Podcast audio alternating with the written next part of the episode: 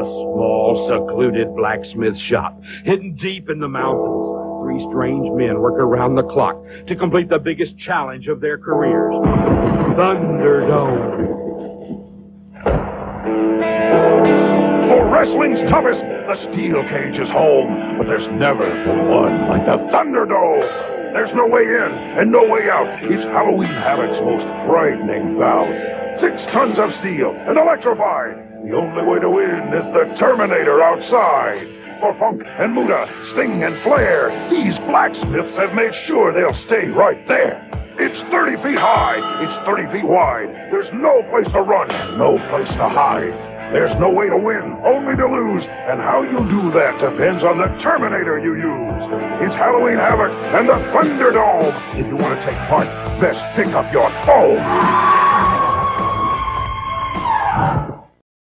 Turn it on and rip the knob off.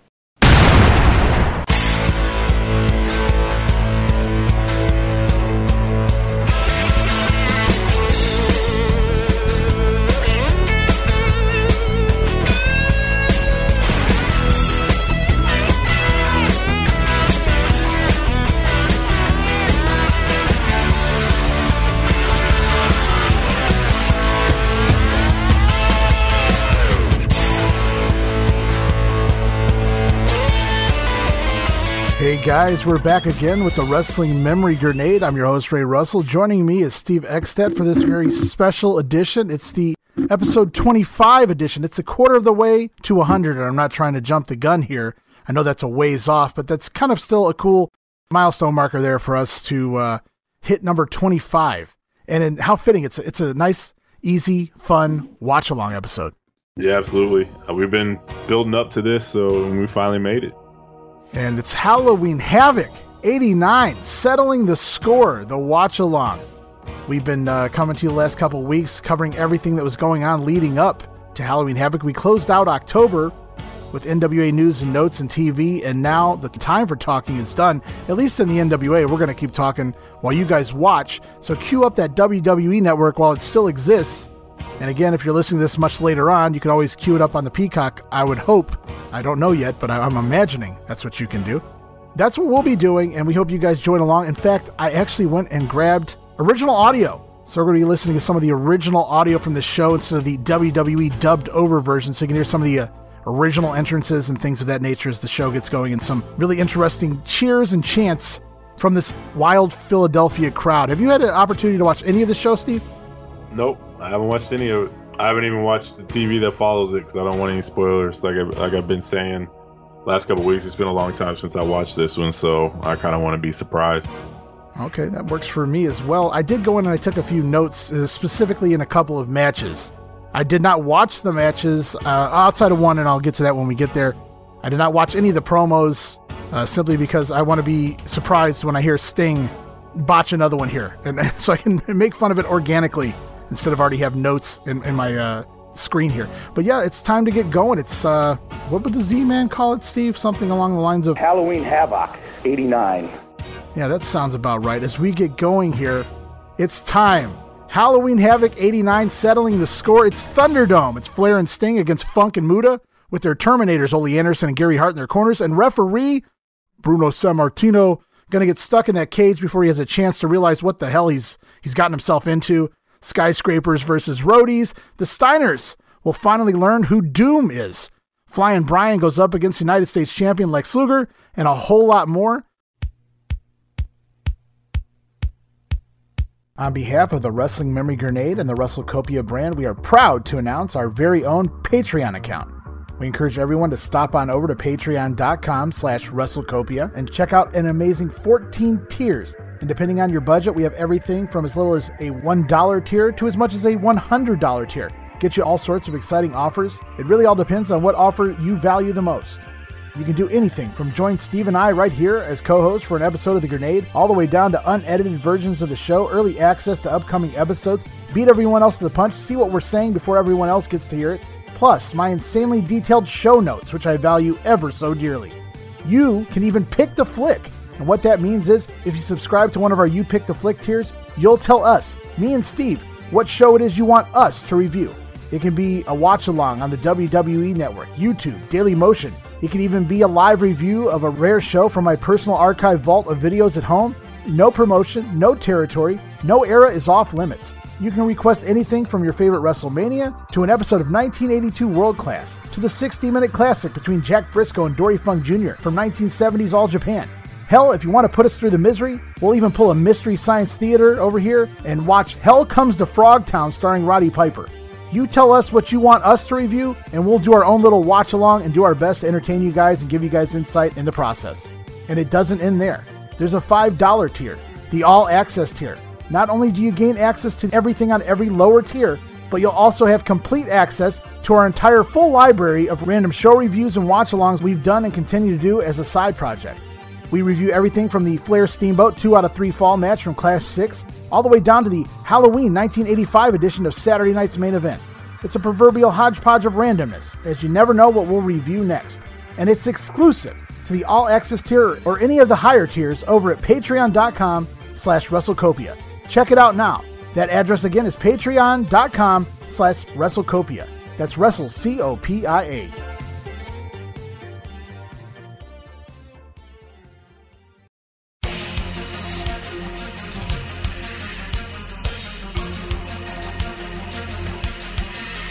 Wrestling Memory Grenade is proud to announce the launch of WrestleCopia brand and the WrestleCopia Podcast Network, which you can find over at www.wrestlecopia.com. That's WrestleCopia.com, WrestleCopia.com.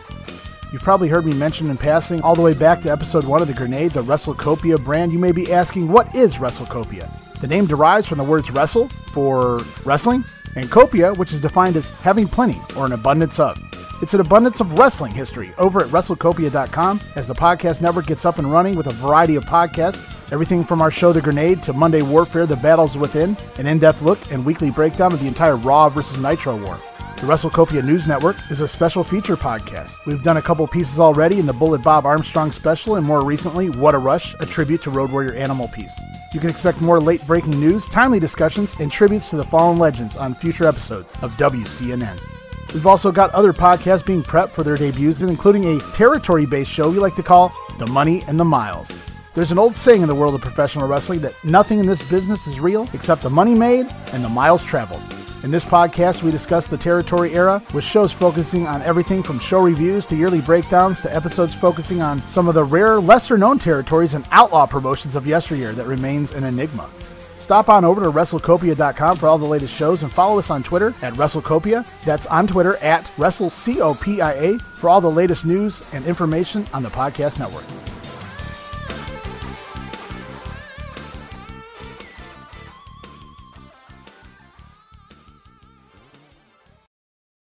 So without further delay, Steve, if you have everything queued up, we can get going. Ready to go. All right. And if that's the case, and I hope you guys are all ready to go as well, we're going to count down and we're going to listen to the intro of Halloween Havoc 89, and then we're going to talk to you all about everything going on on the pay per view. Let's count you down here in five, four, three, two, one. Press play.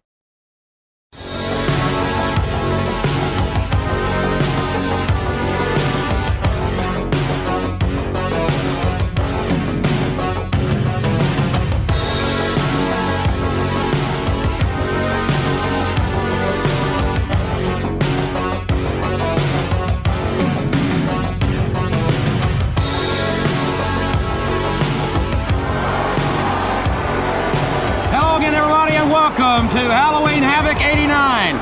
We're coming to you live from the Philadelphia Civic Center in the city of brotherly love here in Philadelphia, Pennsylvania.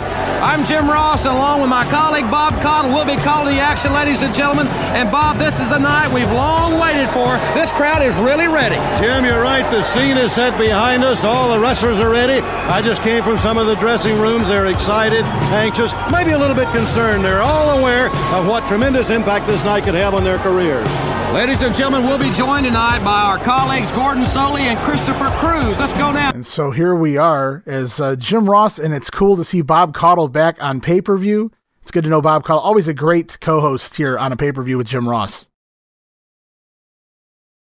Oh yeah, Bob's great. Uh, I love me some Bob Caudle, and these two work really well together. And what we're doing right now is uh, ah, Ah, Mr. Suplee himself, Gordon Solie in the back. He's going to be doing some of the interviews tonight. And also Chris Cruz, who's new to the NWA. He recently debuted on an episode of Worldwide. He's going to be the new host of Worldwide here very shortly. And he gets to do some of the interviews as well. Very interesting because Cruz is very, very green at this point. But they're giving him this opportunity over Lance Russell. And meanwhile, Lance Russell and Joe Pedicino are stuck doing the hotline, which is not necessarily the worst thing in the world. I mean, I would call and pay pay a couple bucks to hear Lance Russell talk to me. me too. He's great. There's your buddy Chris Cruz. You know, Chris Cruz is an interesting being. If anybody ever checks him out on Facebook, I don't, I can't tell sometimes if if he's just trolling everyone or if he's really gone a, a bit mad, uh, as an angry mad, because he he he has a lot of opinions, Steve, and uh, there there's a lot of negativity coming out of Chris Cruz. I, I feel like a lot of it is a, a, character he's portraying, but at the same time, it's like a a shoot. It's like uh, Ole Anderson, but not as bad as Ole Anderson. Yeah, it's definitely weird. Is it like because he's been? I mean, nobody talks about him, or is it just current events, the world, the world we live in, that sort of stuff? Or no, this has uh, been ongoing for a few years now. I, I, just recently listened to Jim Ross, an old interview with Jim Ross a couple years ago, and he he touched on uh, some of the things he saw Chris Cruz posting. This would have been back in 2019, and Jr. was just. I mean, Jr. never puts anyone down, so he, he's totally cool with Chris. As we see the Z Man here making his pay per view debut here. Halloween Havoc, 89.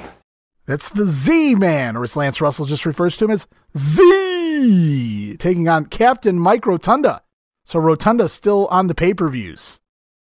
But yeah, I don't know. Chris Cruz is an interesting being. You guys go check out his Facebook account. Tell him we sent you. And uh, we get this match going. There's really no backstory here to to speak of. Yeah, I mean, it's just, uh, I mean, I don't know what they're doing putting this on first. I get it. There's really, like you said, there's nothing going into it. It's just uh, to get the crowd going and getting them interested. But man, they picked the two wrong guys for that.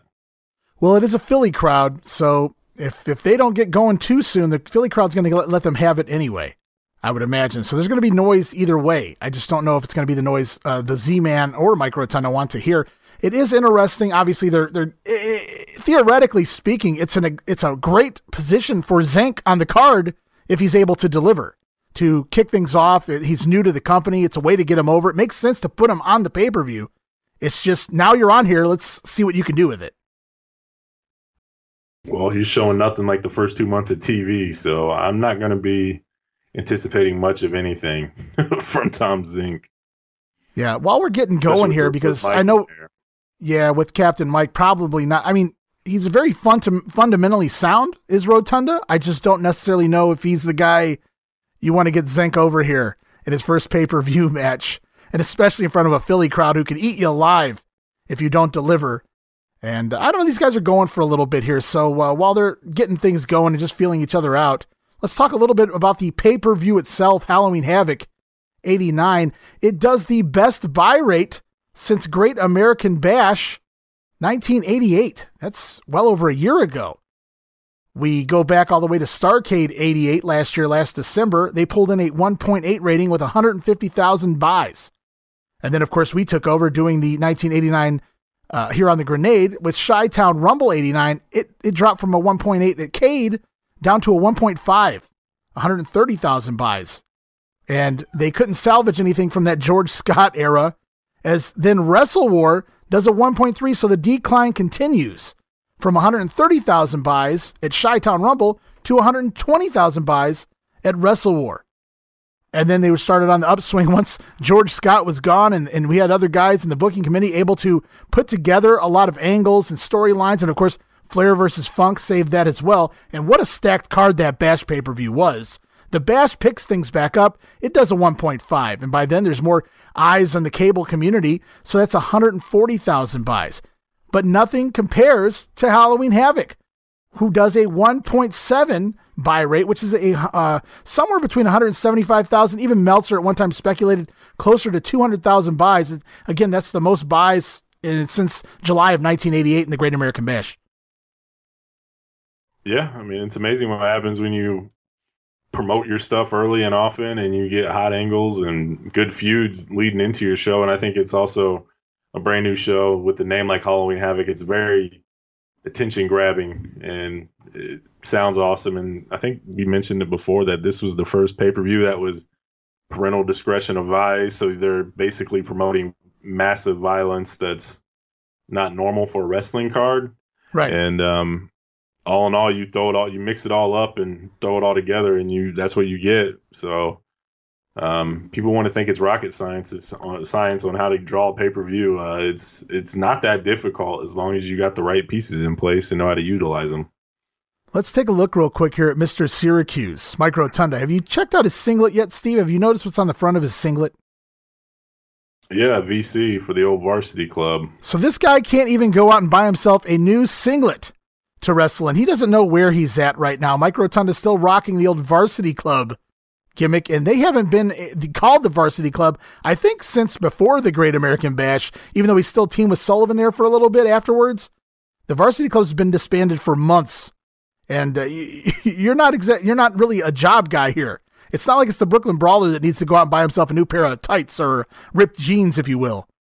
It's uh, yeah. One Mike- of the shows we did, uh, the watch along for, he was he was constantly tugging at his trunks. So I'm wondering if he got new ones and uh, they just didn't fit right or he didn't like him, so he just went to the old reliable, even though it said VC on it. Surely he's making so enough money that he can afford like more than one. I don't know. Well, I just feel like he, he at this point, uh, he's been with the company from Crockett over to Turner, so he's got a guaranteed contract at this point. You would have to imagine he's making enough money to purchase more than one singlet.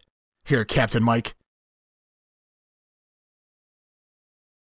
Uh, so actually, during his uh, signing that he had that I was watching, he said that somebody asked him how many Letterman jackets did he go through, and he's like, I have I had about two or three of them. Yeah, so he didn't have that many. no, not. Any. I wouldn't imagine jacket wise. No, he probably wouldn't need them unless it was part of an angle. So, so I mean, I don't, I don't know, man. Maybe he didn't spend much on clothes. Very frugal, Captain Mike. Yeah, save the money to raise his children, Mister Bray Wyatt, Mister Bo Dallas. I believe right. that. I believe that. Well, I I, I well, like also too like he, he did mention that they traveled all the time, like moved right. up and moved. So like Atlanta to Carolina to closer to New York when he was with Vince, and so they moved a lot. It wasn't like uh, he was staying in the same place, uh, Atlanta, and things like that. And so he even said like a lot of his gear and things that he wore, you know what he no longer has. It just kind of gets lost in time just from oh, all I'm the moves sure. and everything. Yeah, the guys of this era behind and for lack of a better term, the guys from this era weren't marks for themselves. In other words, Except, aka they weren't very wise because they could make a fortune off of this stuff now. Oh, you know, only guys like Cornette were smart said. enough to to yeah. keep to keep their, their, you know everything. So uh, Corny's one of the smart ones. Yeah, I know Bret Hart has a lot of his own stuff. I have I no doubt. Scott Hall said that Scott Hall said he lost a little bit of respect for him when he went to his house because it's just like a shrine to himself. And yeah, that doesn't know, shock man. me whatsoever. It, uh, yeah, I think it's cool though. I, I, I don't I don't know, but there's I, a, I think if I was, I think there's a difference between would, keeping, you know, all of that stuff and like displaying all of that stuff. Is that is that necessary?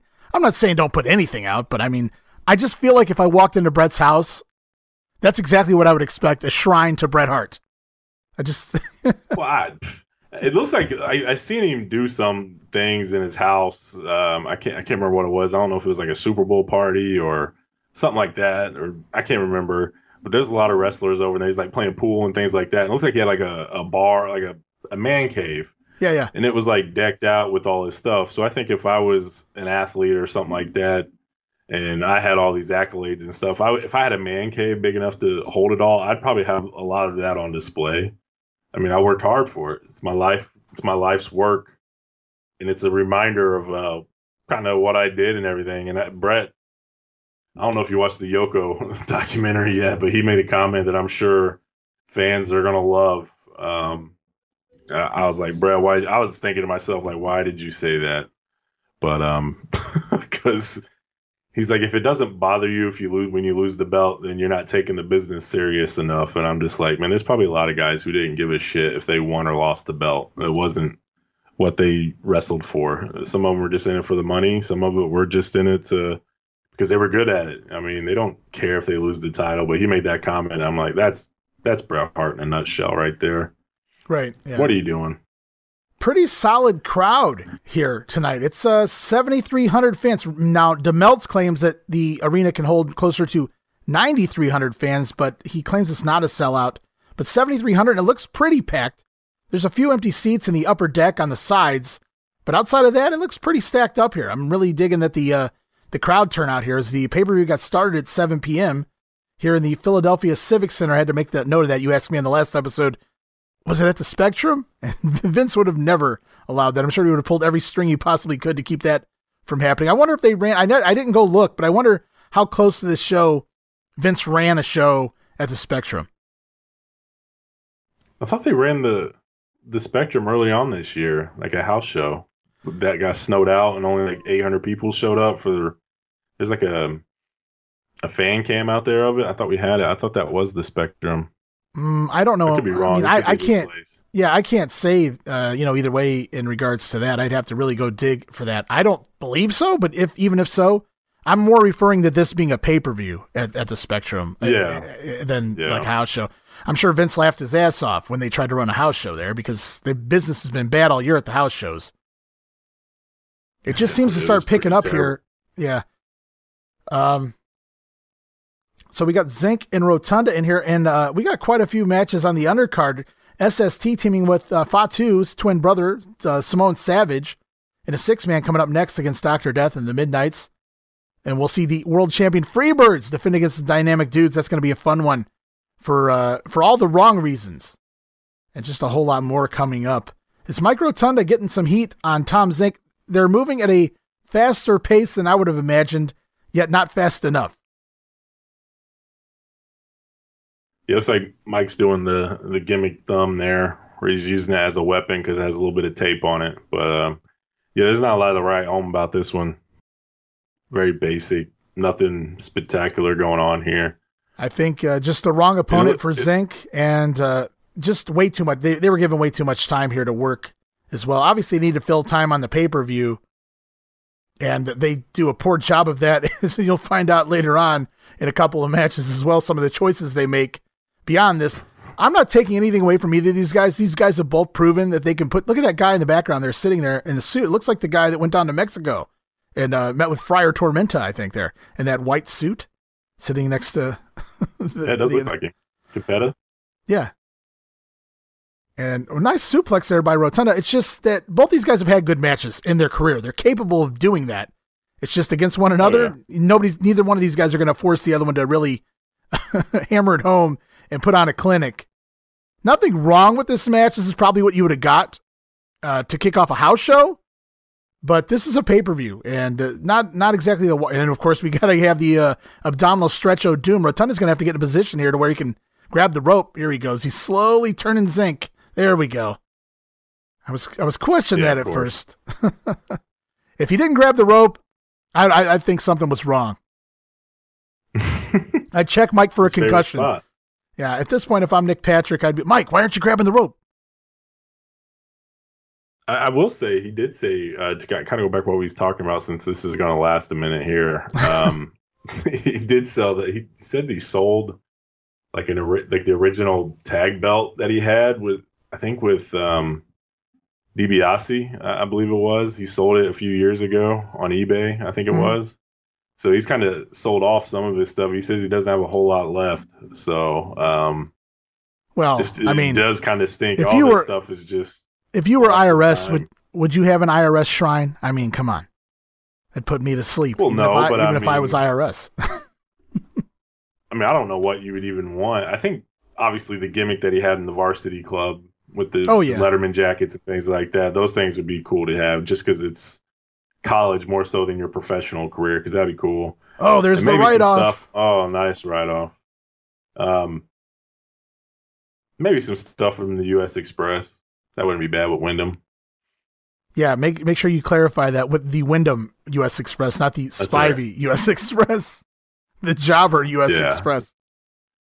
Definitely Barry Windham there. So, um, Yeah, they're just not. I don't know, man. It's just a different breed. They was out there to make money and live hard. They didn't really care about the future. It felt. It seemed like. Well, some more than others, I'm sure. Mike Rotunda doesn't seem like a guy who is trying to go out there and live hard. I wouldn't think anyway. No, he just doesn't come off. I just think he was trying to. Earn, no, yeah, he's just yeah. trying to earn a paycheck. Right, right. And he's he's very I don't know he's really soft spoken and humble. Oh, it seems like he's very. Zenk floats over one, two, three. Interesting finish there. That was not the Z lock. No sleeper. Tom Zenk out of nowhere. I mean, it is made. That was 13 minutes. Yeah, that was intriguing too. Yeah, they got they got going fast. That was really intriguing. That typically really... you see the baby face come off the ropes and the heel rolls over on top with the momentum, and this time it was Rotunda, kind of out of place for Rotunda to do a reverse body block, but apparently he can do one. And Zenk floats over and gets the win. So not necessarily the most definitive win here in Zenk's debut, but it is a win nonetheless, and the Z-Man victorious.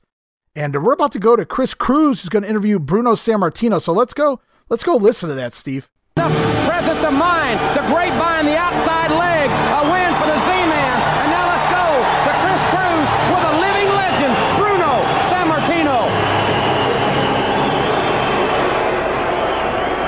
Thank you, Jim Ross. It is indeed a personal honor to be standing next to my hero, Bruno Sammartino, the living legend. Bruno, welcome back to Philadelphia. Thank you, Chris. Nice to be here. Bruno, you have faced many challenging and difficult situations in your uh, nearly 30 years in the ring. Have you ever faced anything as difficult as refereeing in a Thunderdome match? Not quite, Chris. This match is very unique. You know, you have these four individuals, and in there, and practically anything and everything goes. Actually, it's a very dangerous match. You might say, well, what's your role in there? Well, anything and everything goes. So my role basically is that make sure that, uh, for example, Ole Anderson and Gary Hart don't come in, don't get these guys any kind of a weapon. And when somebody throws the towels, of course, that's my job to stop the, this whole thing and to declare a victor. And anything else that might happen in that ring that shouldn't, I'll be aware of. Can you see anything happening in that ring that might maybe make you stop the match instead of the Terminator? Well, I, I, really don't think so because this is a match that's going to be fought to the very bitter end, and it's going to be up to the uh, to the to either Anderson or Gary Hart to bring a conclusion to the match. All right, Bruno Sammartino, good to be with you, and uh, glad to have you back uh, in you. the ring. Good to be here. All right, fans, let us now go back to the ring. Gary Michael Cappetta is standing by for the introductions to that big six-man tag team match. For wrestling fans, the following contest it is set for one fall with a 30-minute time limit. It is a special six-man tag team match.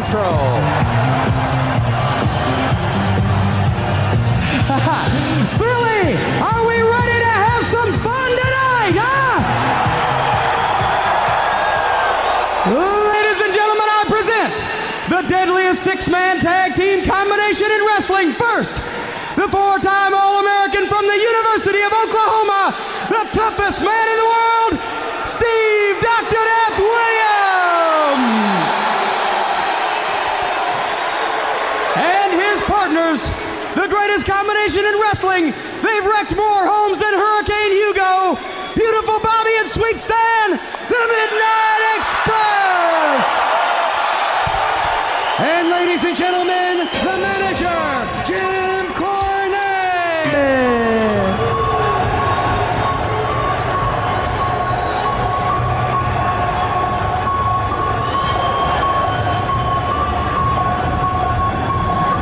The Samoans in their ceremonial preparation for war. The Warriors. Bob, that is quite a feat right there. A fire dance, Jim,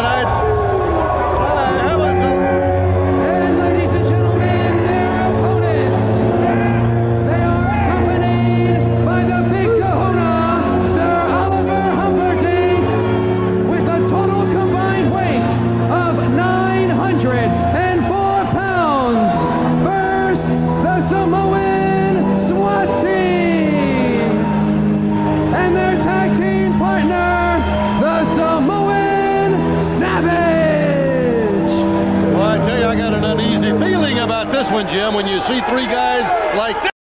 What an entrance by the Samoans. The first time I saw that, I marked out like crazy. That the tossing the fire across to the to one another, and I mean, you, you don't expect that. These guys clearly practiced that at some point growing up. Oh yeah, absolutely. I'm sure they did a lot of things growing up, being Samoan and things like that. It's I can only imagine. I mean, uh, you, you kind of get a lot of in, what the hell happened to Humperdink Day fell on his ass.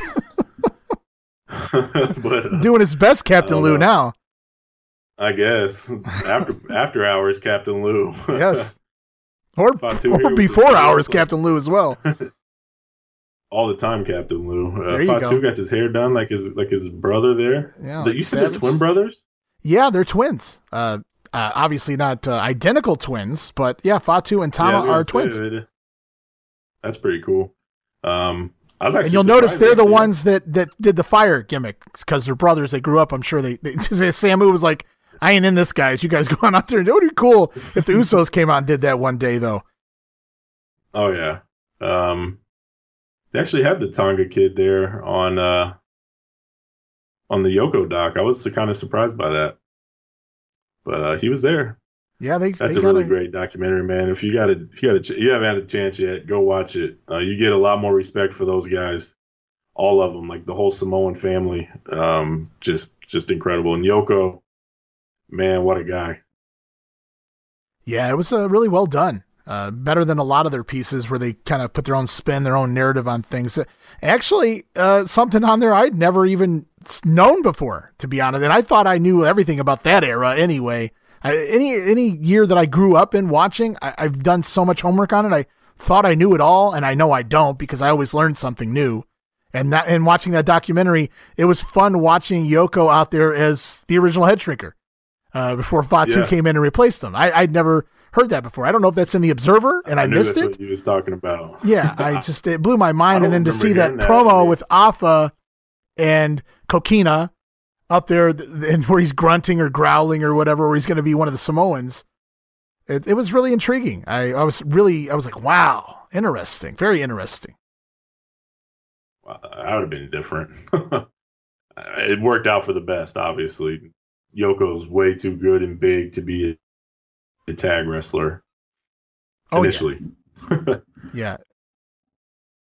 Now I do remember reading in the uh, Apter mags, maybe even then, yeah, it probably was the Apter mags, that when they were coming in, that all three were going to come in as Samoans. They said Samu, Fatu, and Kokina. So I thought at one point that was the the idea to bring him in as a Samoan, and they moved over to the sumo. I didn't I didn't realize that he was originally going to be a head shrinker, and Fatu wasn't even on the card. You know, he wasn't even in the cards. So very intriguing, definitely. Yeah, absolutely. Like I said, you learn a lot about the Samoan family in general, and um, it pulls at your heartstrings as well, especially towards the end with Sika uh, taking blame for what happened to Yoko. Um, that's that has to be rough as we get going here with Tama and or the Samoan Stanley. Savage, I should say, and Stanley. Nasty bump over the top. Stan Lane coming to work tonight. Stan Lane's upped his game ever since they started this storyline with the dudes. And uh, I think he, well, tripping all over or sliding all over an upside down table. Not sure how it got that way, but these guys getting the crowd going early, I'm sure. You don't have, it doesn't take much to get this Philly crowd going if they back you. They they respect good wrestling. They're, they're really the Philly crowd and, and, and to, to a degree the New York crowd, but the Philly crowd way ahead of its time as far as appreciating good wrestling. just just appreciating. I mean, the the Spectrum got a lot of these big six man, eight man matches. It seems like if you watch those old Coliseum videos that we've been doing Right. at the Patreon, they get a lot of these, and the Samoans were a big part of those. So uh, this was smart to get all three of them together, kind of play off the Philly crowd, and because they know what they like. And how can you not like any Samoan? I, like I said, we've we've had that conversation. Yeah, they're they're all so been- so talented. They're all so damn good. Every single one of them in their own way. And I know, like, from what I remember, I recently Samu's son was like the big hot free agent. It's kind of cooled off since the pandemic and everything, but he was in MLW, and a lot of people thought he would be like a battle to get him because he's just as good. Yeah, it's uh, funny to see because the last time we saw Tama, the Samoan Savage here, other than the one shot he did earlier here in the NWA going into the summer, was WrestleMania 4 when he was still working with Haku as the Islanders before he took off from the WWF. And here he is a year later, or a little, little, little more than a year and a half later, and he's ballooned up quite a bit. I'm not saying he's massive at this point, but, you know, I guess it goes back to the old Pulp Fiction line. You remember Antoine Rockamora, half Samoan, used to call him Tony Rocky Horror? Yeah, maybe fat, right? I wouldn't go so far as to call the brother fat. I mean, he got a weight problem. What's the nigga gonna do? He's Samoan. Even the even the Rock Yeah. had to go and get him a little Um, lipo there in the late '90s. Yeah, yeah, definitely. Um, even like Roman Reigns, he looks great, but I, I'm sure it takes a lot of work. And the Usos, Look when they first Ooh, came Doc. in, they had the big asses. yeah, Doc's going nuts. Doc having some fun here. But you know what I remember from this match, and I haven't watched this one in a very long time, is Bobby Eaton. I think it was Eaton in this match that really, and, and I know that's not a shock, a workhorse, but I mean even more so than usual.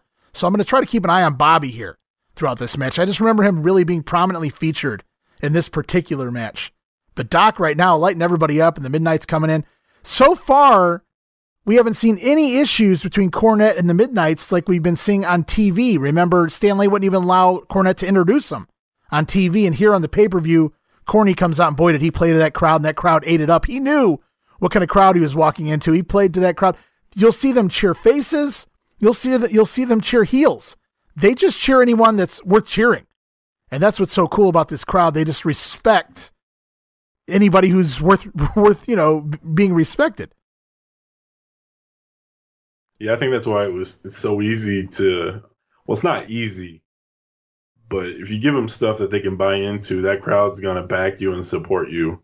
Uh, we see it in their sports teams. I'm a big Philly sports fan, and Eagles, you know, Sixers, somewhat the Phillies. Definitely love the Flyers. Um, so I, I know like when you follow your team or your the teams, when it's bad, it's bad. It's real bad, and when it's good, it's great. You ain't gonna have better fans. So um, I think Paul Heyman and Todd Gordon, those guys are really smart to start a wrestling company in Philadelphia. Oh, what a bump there! Holy shit! Savage didn't get in in Samu time. ate it. Poor Fatu. Savage didn't get in in time, so Doc plows Fatu twice, and then and then Savage said "fuck it," and Doc nails Fatu a third time. So Fatu eats three shoulder blocks, and Samu took a, a nasty one himself. And Tama, the wisest of the three, he never even got in the ring. He's like, ah, I'll let Fatu do it for me. It's almost like that G.I. Joe, Xamot, and Tomax thing. You take the bump, and I'll feel the pain.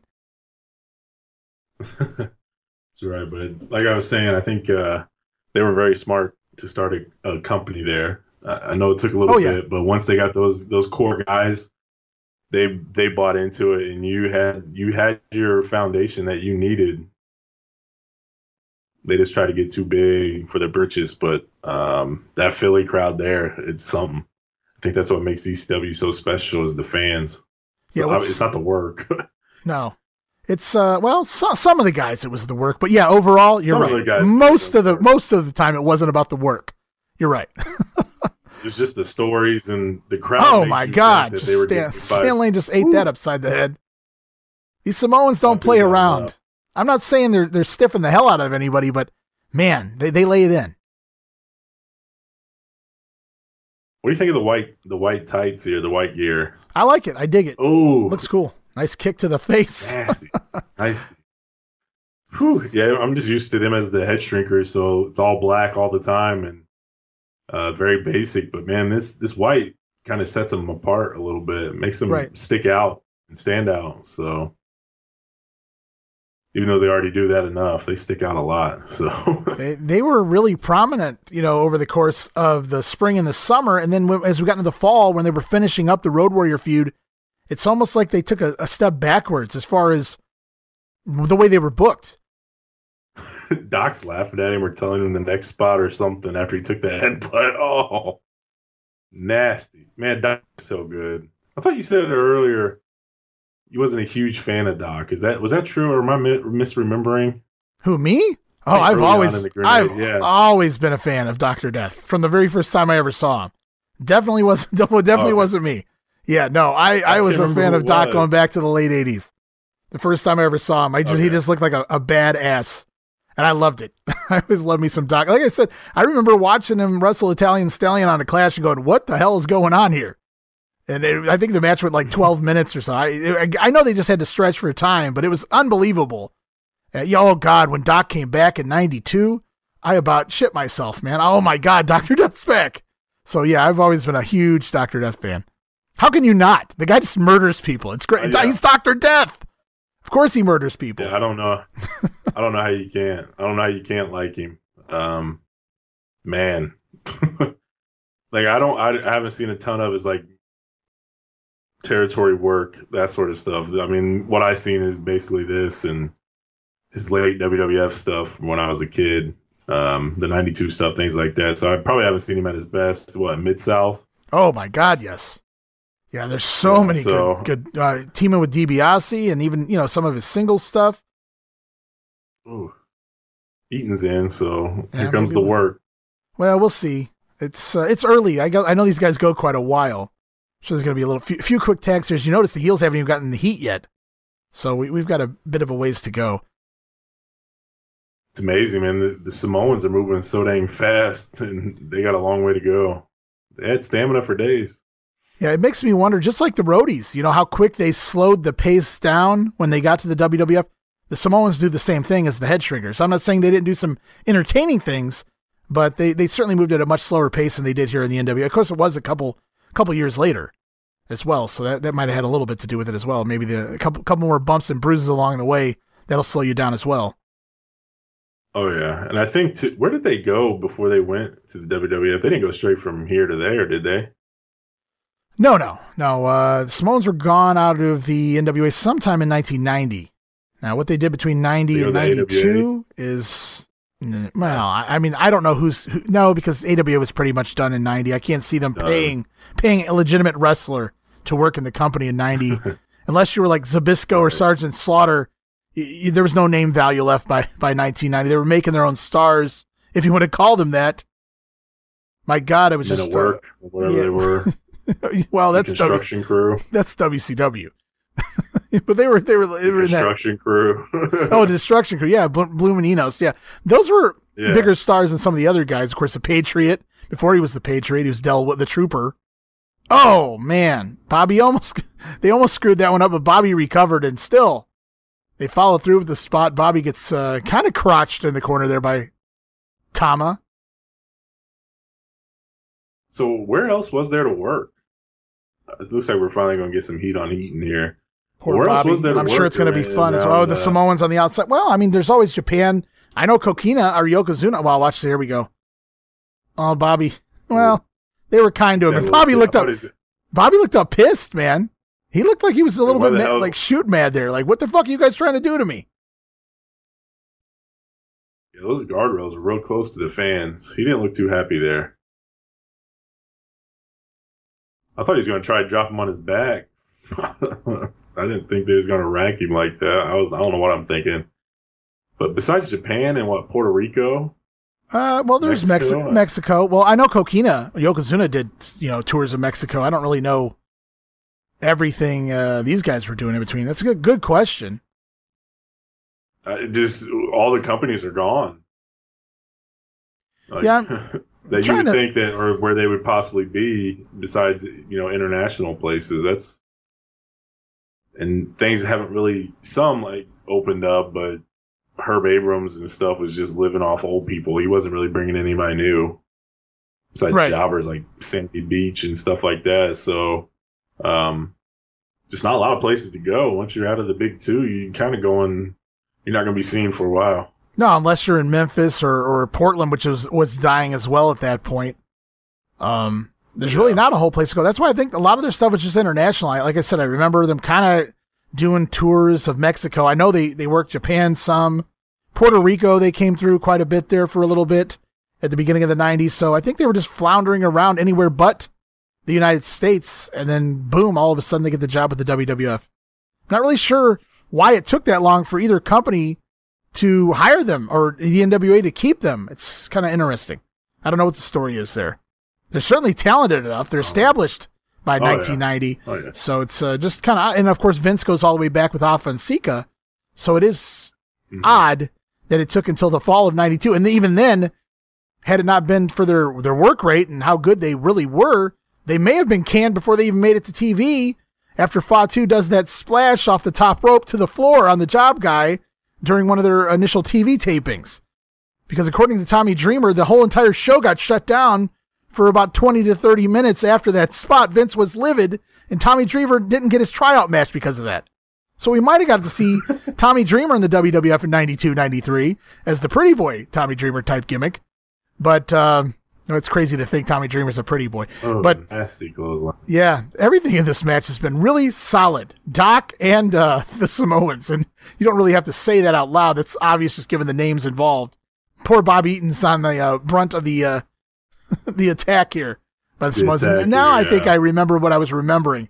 Bobby just getting the, the crap beat out of him uh, and just selling. What a great job so far by Bob Eaton. Wow, I'm surprised he was able to land that. I didn't even get a lot of room to drop No. the leg. Yeah.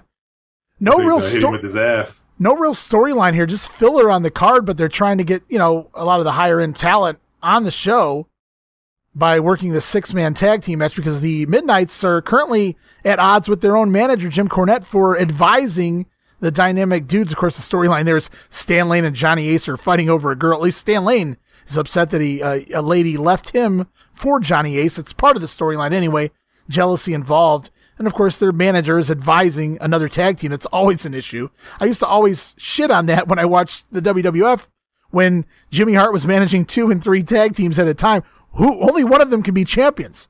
So what do you do with the other ones? Like, why would Oh, you be okay with that? like he legit bidding. Poor Bobby. Well, Fatu, or excuse me, Tama, bidding. the Samoan Savage here, Tama, he's only been back a few weeks. He, he just got back, started doing TV tapings in early October. So he's only been around a, a couple of weeks now as he's joined the uh, his brother and his cousin Samu.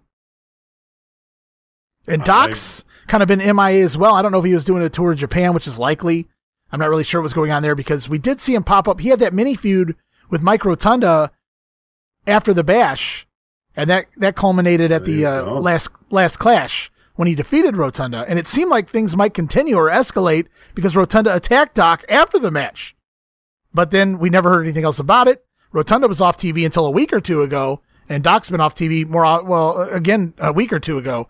Doc returned as well, and we got the six man. So no real backstory to this, just a a solid match you put on the card. Yeah.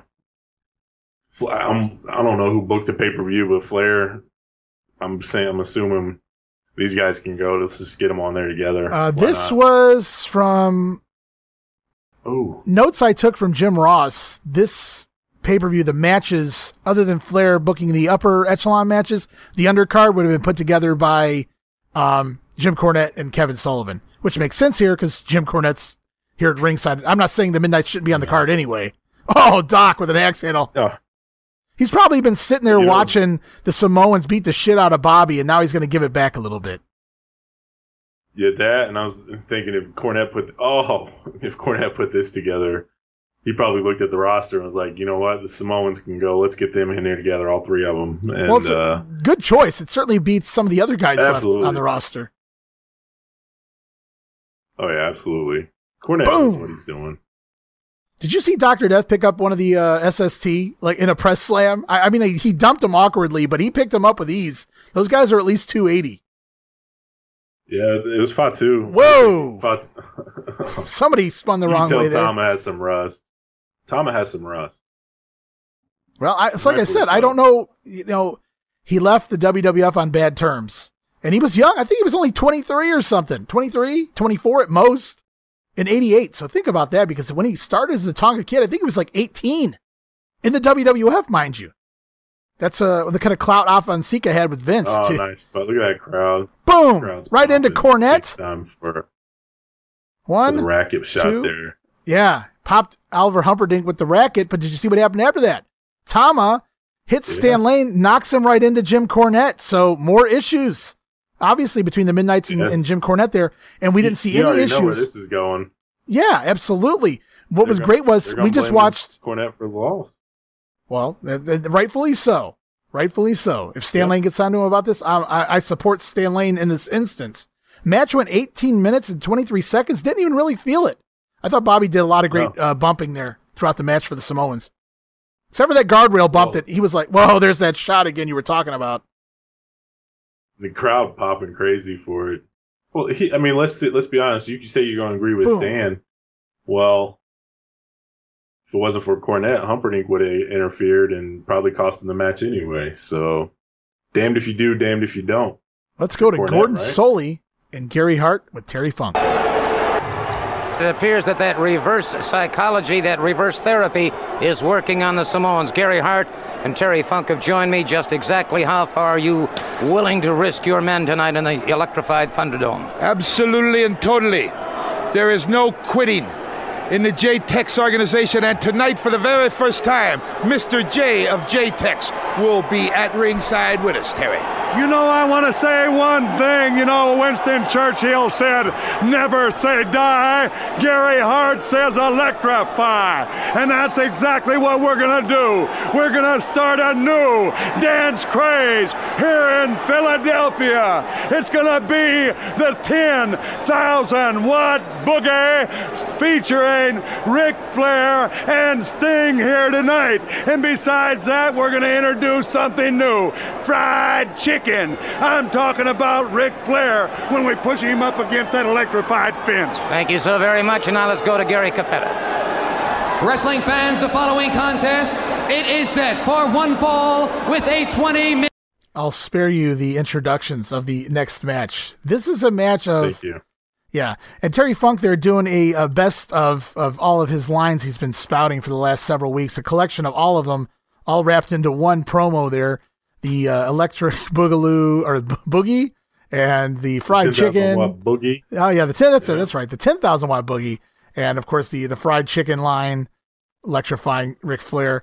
And this match is in the category of what the fuck is this doing on pay per view? It's Wildfire Tommy This Rich, as if that isn't bad enough. Taking on the Cuban assassin.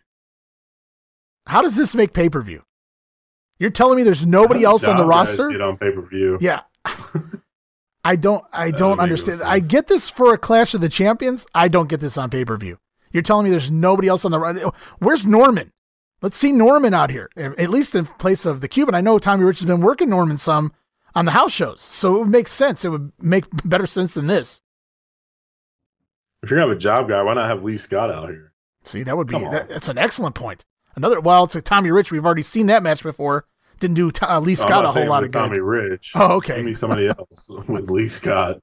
Um, but I got to know. I got to. You got to give credit to uh, the production people here. I don't know if you noticed, but the good guys have the blue background on the interviews, and the bad guys are in that dark black area where it looks more decorated, with like the netting and the the ghouls and everything like that. So they're really the bright the brightness of the blue for the the faces and the darkness of the for the heels is really cool. Definitely. Yeah, it seems um, like Chris Cruise is uh, doing the interviews with the babies, and I think Gordon Solie's stuck with most of, if not all, the heels. And I like Gordon Solie's area better. It does a lot, a lot cooler than Chris Cruise's. While you're talking about uh, the looks and the production, I think the entrance. I mean, it's pretty basic, but I really uh, like the entrance. It really looks big time, just the way the guys are coming out. Oh yeah, yeah, it looks great. Meanwhile, Like we're said, not a lot going on, but uh, no, well, we're stuck in this match. Tommy. Rich is just in limbo here. He feuded, air quotes there, with the total package Lex Luger pretty much after Steamboat quit the company after the Great American Bash pay per view. And Luger was stuck working Tommy Rich for August, September, and most, I guess, some of October on the house shows, on the Clash, things of that nature. No real background other than Tommy Rich was gunning for the belt. And now the Cuban tries a reverse body block. So at least, well, you knew it wouldn't take forever. It's there. It is the forever armbar from the Wildfire. Somebody say something about armbars. Tommy Rich applying his favorite hold. uh, And while we have snooze this, fest. you know, I think I would if I'm fantasy booking this, it's Tommy Rich. If I have to have Tommy Rich on the show, I think Norman's the the best choice left for Tommy. I'd love to see him squash Tommy. Well, look at Tommy; he won't even take the bump to the floor. Cuban throws him outside, and Tommy just whoa Whoa. Oh my god! Everything you'd expect out of a Cuban and Tommy Rich match there. Uh, Cuban didn't get close enough. I'll, I'll, I'll give Tommy that much. But Tommy can't even shoot over into a sunset, and both guys just terrible. And yes, this is one thing Tommy can't screw up. It's back to the armbar. This match is everything I anticipated. That's not a good Yep. thing. no, if you're fantasy booking, Tommy Rich isn't on my card. I know you prefaced it by saying if he has to be on the card, Norman makes sense, but they must want to protect Tommy Rich for some reason. I don't know why, but And you know what? I'm not even. do. I don't want Fidel Sierra. I don't want David Sierra on my pay per views here in, in 1989. But if he had to be on here, wouldn't it be make perfect sense to get make this the flag match with Ranger Ross that we have upcoming on, on World Championship Yeah. Wrestling? But I suppose then we couldn't have that That's what I was dream match. too. What a dream match! And back to the armbar for a third time now is the Wildfire. The fun never stops with Tommy Rich. I got my notes here and I read this. I, did, I didn't listen to it myself. I, this is one of the matches I did not want to watch twice, so I did not. I did not go into detail and, and actually watch this match and take notes, but I noted, uh, according to Demeltz and from another source, that boring chants started before the match even got going.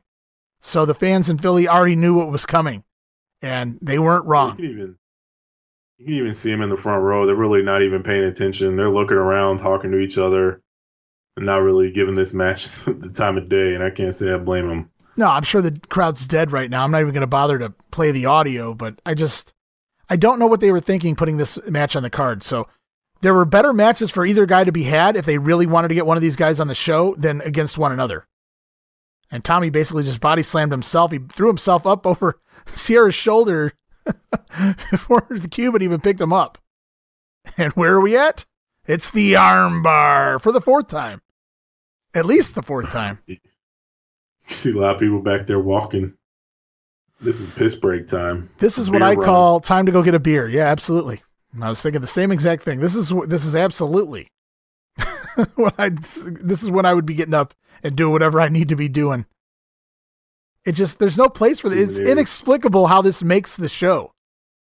And I know Jim Ross has talked in the past that some of these guys had such high uh, guarantees on their contracts, even if they had nothing for them, they would still find a ways to work them onto the pay per views to make them earn their pay. Uh, these guys, I can't imagine. I know the Cubans not. We're, working for a high six end figure or anything like that. I don't know what Tommy's getting paid here. I can't imagine either one are getting paid enough that they need to be on the pay per view. But I don't know. I just I don't understand the logic. I wasn't in the booking room, but I would have loved to have been in the booking room when they came up with this one. Meanwhile, Iron Sheik's making probably six figures to be at home. no, probably about it. The guy sucks so bad he got hired. He got sent home. the Turner Brass said, "We can't pay this guy six figures to sit at home. Make him come back and work TV." They bring him back, and he's so god awful. Ric Flair has no choice but to send him home a second time in a matter of like five months. It's crazy. So that logic doesn't make any sense. You can do it for one guy, but you can't do it for somebody as terrible as Tommy Rich. And you He's pay probably making attention. less than the You Iron are Sheik. idiot. Iron Sheik. And you pay attention. You are an idiot. You're an idiot, Steve. Iron Sheik doesn't like what you're saying. But it's no fault of his, brother. I mean, he gets paid to sit at home and then like, you know, you know the old story. The contract rolls over because he's been sitting at home so long, they forget he's on the books. And so in 1990 when his contract's supposed to expire, it goes on another year. And that's why we don't see Colonel Mustafa until post WrestleMania 7. I'm sure Vince would have got him way before then for the Iraqi angle uh, otherwise. We may have even seen Hogan versus the Iron Sheik at WrestleMania 7. Think about that. Oh Lord. Nothing beats. Sheik Tugboat, though. I would have rather seen that. That would have been really intriguing. The Cuban More looking to intriguing than this match right here. Absolutely. You know, while we're in this match, I, I wanted to point out too. I was talking about buy rates earlier, and how Havoc is. This is its highest buy rate with 175,000 buys since the Great American Bash in '88. Listen to this. So they do a 1.70, uh, 1.77 buy rate. That's 175,000 fans that purchased this pay per view. The highest buy rate until next year's Great American Bash 90, with Sting winning the title from Ric Flair, which does 200,000 fans. And they won't touch that again until 1994, the Bash, where Hulk Hogan comes to WCW and wrestle Ric Flair, which does 225,000 fans. So this is like the third, maybe fourth highest buy rate all the way into the Hogan era of WCW. So somebody did something right here on Halloween Havoc. Unfortunately, they don't follow it up well with the ideas going into Starcade and the Iron Man tournaments. Yeah, it's ridiculous. Why would you kill all your momentum that you built for the last six months for a shitty tournament that does means nothing? Yeah, talk about dropping the ball here. And, and Cuban took a bump to the floor. Actually, he took that crotch bump before Tommy even got over there. So Cuban crotched himself on the top rope. Tommy got over there a little late. I don't know. Irish whip. No, they're switching. Well, here we go. Are we getting that? Oh, I thought we were going to get the same rotunda spot again for a second there. Oh, here. Hey, somebody say something about Thesz Press, Steve. Tommy Rich gets the win with the shitty Thesz Press. I wonder what Lou Thesz Oh, had to say about this. That was awful. Just terrible. Tommy leaves immediately. The one guy stands up to give Tommy a high five. Nobody else even gets out of their seats. Tommy knows this match was the shits, and the crowd didn't make a damn noise. So Tommy picks up the win. As the Cuban there missed the, you'll see the replay. Cuban misses the crossbody, and it's into the Thesz press. Standing by shortly is Gordon Solie with the fabulous Freebirds. And even they sound more tempting and appealing than this Tommy Rich match. Let's go to Gordon.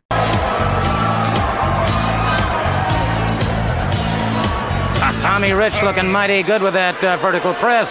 But in gentlemen, in just about 60 seconds, it all goes on the line. Let me tell you something, baby. Every night the Freebirds go in the ring, it all goes on the line. And it's the same old stinking story, baby. We still remain champions. We're the greatest tag team in the world tonight, and we're going to be the greatest tag team in the world in the morning. Take it, Michael. Well, you know, it's like this. So many women, so little time. And like Prince said, it is the sign of the times. The dynamic dudes are a great young team. But when they meet the Freebirds, in just a matter of moments, you're going to find out why they call us fabulous. You're going to find out why they call us Bad Street. You're going to find out why or what Mama and Daddy warned you about a long time ago. And Gordon, you've seen it roll it and rock it for many years. I have indeed, and I'll tell you what, their uh-huh. palace could turn into a mansion of misery tonight, that's for sure. All right, time for this World Championship match. Let's go to the ring. Have another shot, Gordon. And sorry, man, I don't typically play the Freebird promos, but I needed to break the monotony that was the Tommy Rich match. And you have to question this Oh, undercard.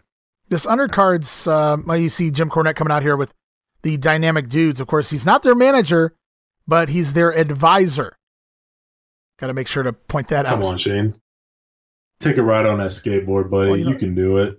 Speaking of Shane, and maybe he won't, uh, he's working with two broken bones in his arm here, thanks to your buddy Sid Vicious, who, who believe this or not, dropped Shane awkwardly the wrong way during a spot on a house show.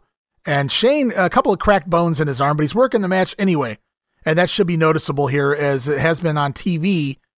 He's got a, I don't know if it's necessarily you want to refer to it as a brace, but he has something on his arm there helping out uh, the injury. And he tries to do a few spots with his left arm uh, when he's right-handed, and so things don't look exactly as pretty as they can be.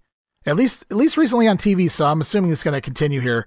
Let's just hope uh, they make it through. I mean, against the Freebirds uh, already, it's uh, look at this card, man. You had Zenk and Rotunda, Tommy Rich and the Cuban. Now it's the Birds and the Dudes. Not exactly the most stellar matches of all times here on the undercard. No, the undercard's pretty weak. Uh, the birds to get the pyro, huh? They get it started for us. Well, they are the world champions after all. Those fabulous freebirds. I'll say they they look awesome here. I ain't gonna lie. Well, that, you can do The that. gear here with the black and blue is pretty sweet. And all white. They look Yeah, pretty cool. Yeah, and then the bell will ring, and Michael Hayes will step in at some Yeah, point. Well, yeah, that's a given. They can look like a million bucks if they want to, but they sure as hell ain't gonna wrestle like a million bucks. I'll tell you what, you would believe Michael Hayes' hype here. You would believe they are the greatest tag team of all time if you listen to this crowd. It's not because the Freebirds are over, because it's been proven for months they're not. It's just how much this crowd vehemently hates the dynamic dudes that the birds are just absolutely insanely over. And I this is the match I did watch before we did the watch along because I wanted to take some timestamps so that I know when to pick up the audio. I really got to let everybody that's listening to this episode of The Grenade listen to some of this. And you as well, Steve, since you haven't watched this in a while. I'm sure you're going to eat this up as well. It's really fun how loud these fans reject the dudes. The hot tag is hilarious, and some of the other stuff in between is great too. You even hear the announcers try to cover it up a little bit, but there's chance of DDT. there's uh, it's uh, the Freebirds get the chant Freebirds. It's uh, it's crazy to think how unover the dudes are. They hate the baby faces so much that they they cheer the the Freebirds by default. Well, give it about five or six years, and they'll be cheering that dude on the right there. It's okay. Some people will. This is this might be first Shane's first real injury in the business. I'm not really sure. I don't really remember a whole lot about you know what he did in the UWF and elsewhere and, and down in Alabama and things uh, in regards to if he had any injuries. Uh, I don't remember Shane really rocking any real injuries up until now. Of course, then it's funny we see Shane injured in the WWF as Dean Douglas, and then eventually, you know, a lot of other injuries piled up later in his career in the tail end of his run in ECW. So Shane with a slew Same of injuries arm. throughout his career, but yeah, there it is. You see that that sleeve he's got on that right arm there. All That's things the same arm that he injured in ECW, right? When he had that big ass elbow brace for the summer oh, I, I think '98, right?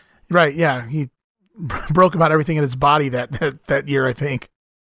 I think that was. I'm not surprised. Same year he had the the torn pal- broken palate in his mouth. I don't even know how the hell you do that. Shane though trying to trying to put on Michael Hayes with a sunset flip. So Michael Hayes has already done more than Tommy Rich. At least he's he's gotten away with making it look like a real move.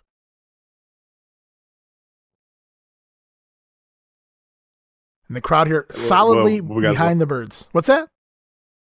I was just gonna say, um, I didn't know, but Shane and Shane Douglas came up. Missy Hyatt and Eddie Gilbert came up with his name.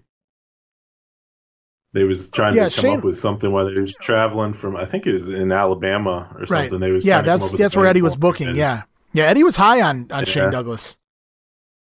Well, obviously his real name's Troy Martin, so they didn't like that. I can't remember where they. I can't remember this exact story of how they got to Shane, but Ooh, uh, that was not Douglas pretty. Is from Michael Douglas in Wall Street. Oh, okay.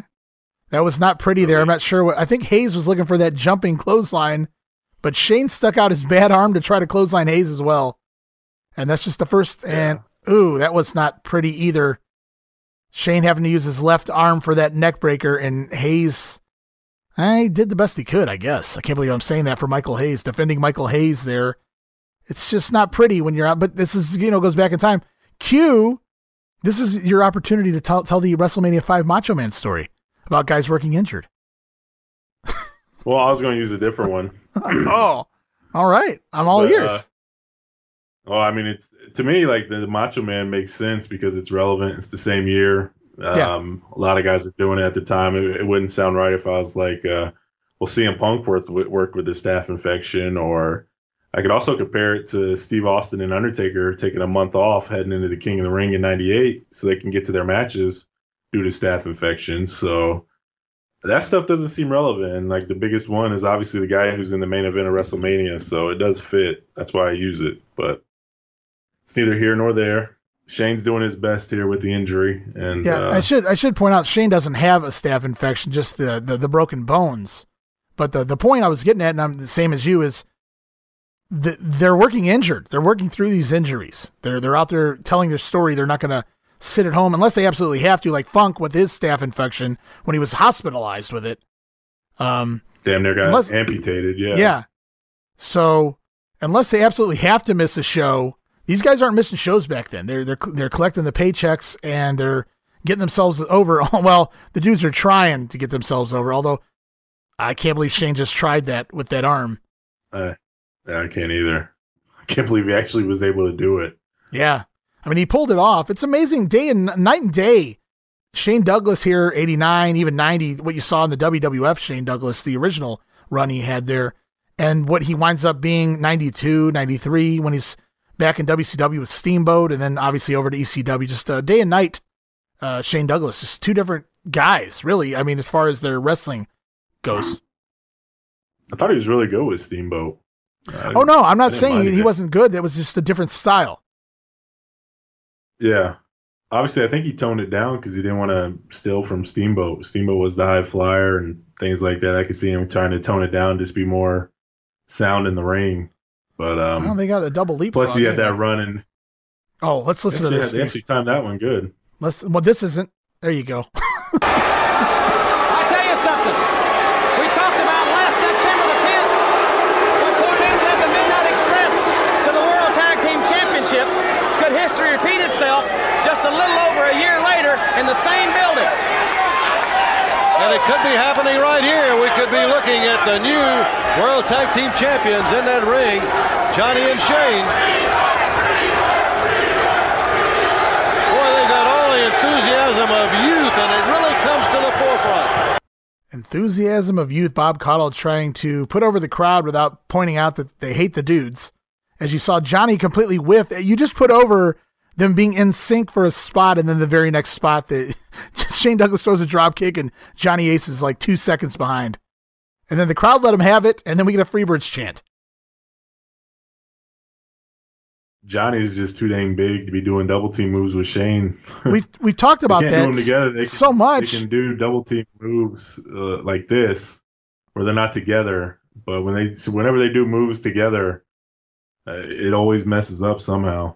And you Johnny's too you'd, big. You'd think after this many months they'd figure that out, that these moves don't work, and they'd move on. But they just continue to insist on trying to do these simultaneous moves, uh, these stereo moves uh, at the same time, and uh, it just never works out. Johnny's always a step behind, or they do a spot where Johnny's so much taller than Shane that it just looks awkward because they're trying to do the same exact thing, and one guy's a head taller than the other. So it's very interesting to see, uh, you know, everything we have going on with with the dudes here, as they've had months and months to figure this out, and still no dice.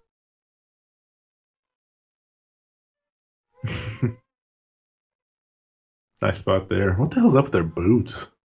Whose boots? The dudes' boots? Yeah, it looks like they I have can't like see any boots right now, so Stuff know. over top of them.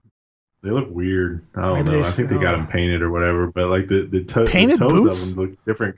Oh, here we go, another Look one. at Let's let's pick this up too. Hold on. Man, and Johnny now controlling both men. Flipped them both. One with a head scissors, one with a headlock simultaneously. You wouldn't know they were the baby faces there, Steve. These these this crowd is letting them have it. Every time they get any offense in, they're just shitting all over them, especially Johnny Ace. Yeah. I don't think they mind Shane too much, but Johnny's the one that he he's the one that seems like he's disinterested in things like that, just not buying into it.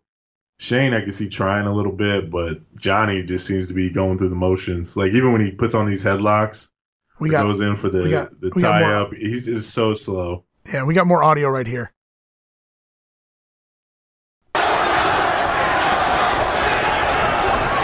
Nice football tackle by Johnny. Going behind. They're really controlling the action here. He's got him rolled up. One, two. Ooh, What a right hand. Oh, no. Left hand. Michael Hayes with a blatant cheap left right to the jaw of Johnny. And Johnny Ace is now on Dream Streak. Barber, that running knee lift. They got him in bad trouble now. He looks like he's out. Out of the ring, down on the floor. This match for the Tag Team Championship of the World. The challengers right there. The Dynamic Dudes. And what we could say very conservatively is the biggest match of their career. And Michael Hayes with another cheap shot.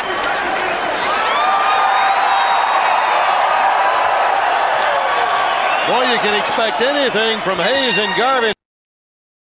This is absolutely insane. This is what uh, Vince would call Bizarro World in Canada. I mean, the, the, the, the birds have realized that they're over now.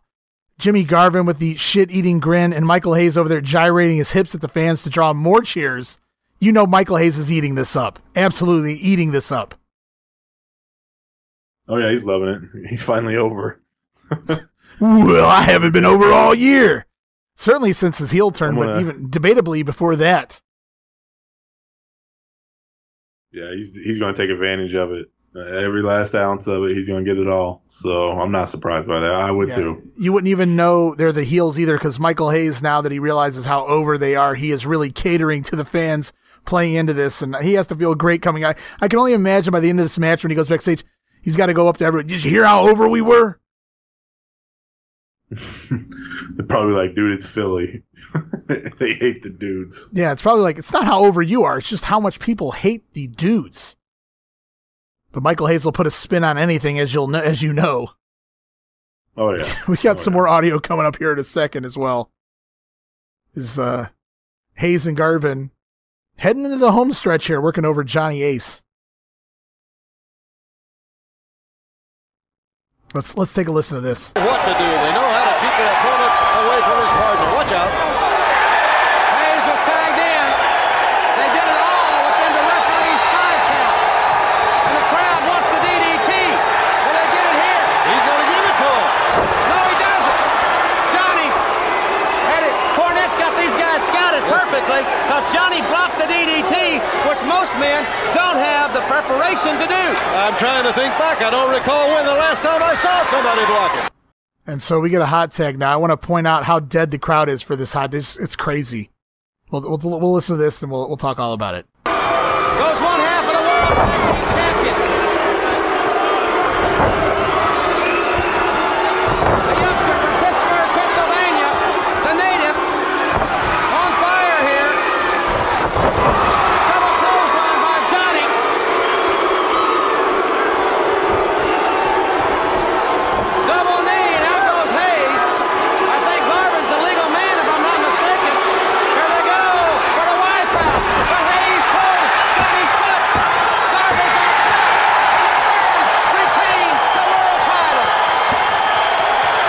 Unbelievably awkward is all I can come up with here. I felt so bad for Shane Douglas getting that hot tag. Have you ever seen a hot tag where the babyface comes in throwing drop kicks left and right and the crowd's booing the living shit out of you for doing it? No, it's almost like it's almost that. like it's like the uh, wrong audio track is being played. It's insane. That was a nice finish, though. Oh, out the finish was the great. wipeout. Yeah, yeah. I thought I thought the entire was finish was really well done. Good job by all the guys involved. And Yeah. that's the I best thing I can say about this. Yeah, I'm sure Shane could have done a little more early a lot on. better. Right. But yeah, I just never seen anything. There's another great. This is a great angle of the finish. Michael Hayes tripping up Ace, Garvin landing on top, and pinning Shane Douglas. We're gonna go to Chris Cruise for one of the worst promos of the year. It's these Steiner brothers. Thank you, Jim Ross. A big surprise there. Much of the wrestling world thought this would be the night the Dynamic Dudes took home the gold. It was not to be, but there is still a big future in store for the Dynamic Dudes. In just a few minutes, the world will see Doom. Of course, the Steiners will see them inside the ring. Uh, my question to you, uh, Scott Steiner, is how are you going to fight a team you have never seen before? We have no strategy. We have we need no strategy. Tonight is a total reckless abandon. That's when you're playing our game. Because when there's no rules, no anything, you're in our ball game, you're playing our game. That's the way we like it. Yeah, we got do. That's a good name for those guys, do. Because when we get done with them, it's gonna be finished. Uh, we like a good fight. Who cares what happens? Who cares what happens? As long as we get in, you get to fight, you get to beat up somebody. Just do what you gotta do. Rick Steiner, many voices thinking that woman will be able to distract you and cause your defeat. No, she did it to me one time. I, if I get her a chance to get in there, if I get her a chance, I'm gonna take her and get it. to All right, her. fans, back now to the ring live in Philadelphia. What'd you make of that promo there, Steve?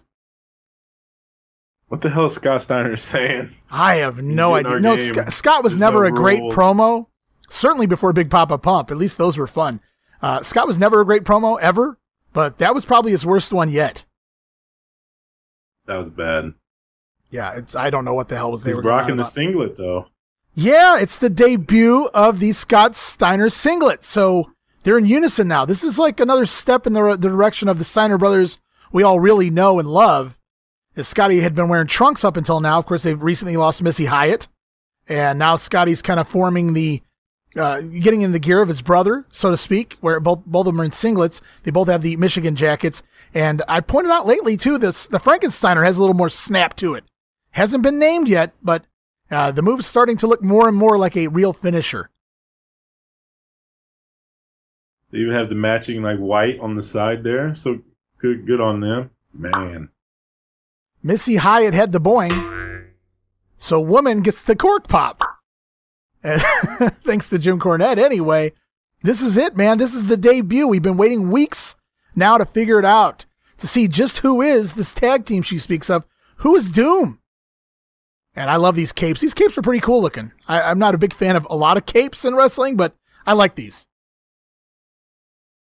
And I like how she's front and center. It's all about her. You can't even really see them, but the spotlight's on her. So it's just more of what they wanted a woman. I yeah, the story. like. Yeah, So- the story they're trying to tell. It is all about women, and these guys are basically hired hands to do her bidding. And of course, anybody who's been following the grenade knows that Kevin Sullivan was originally penciled in here as part of the Doom stable. But the day before the pay per view, Jim Herd pulled Kevin from the stable. He felt uh, he would overshadow Woman, and their plan was to get her over and not Kevin Sullivan.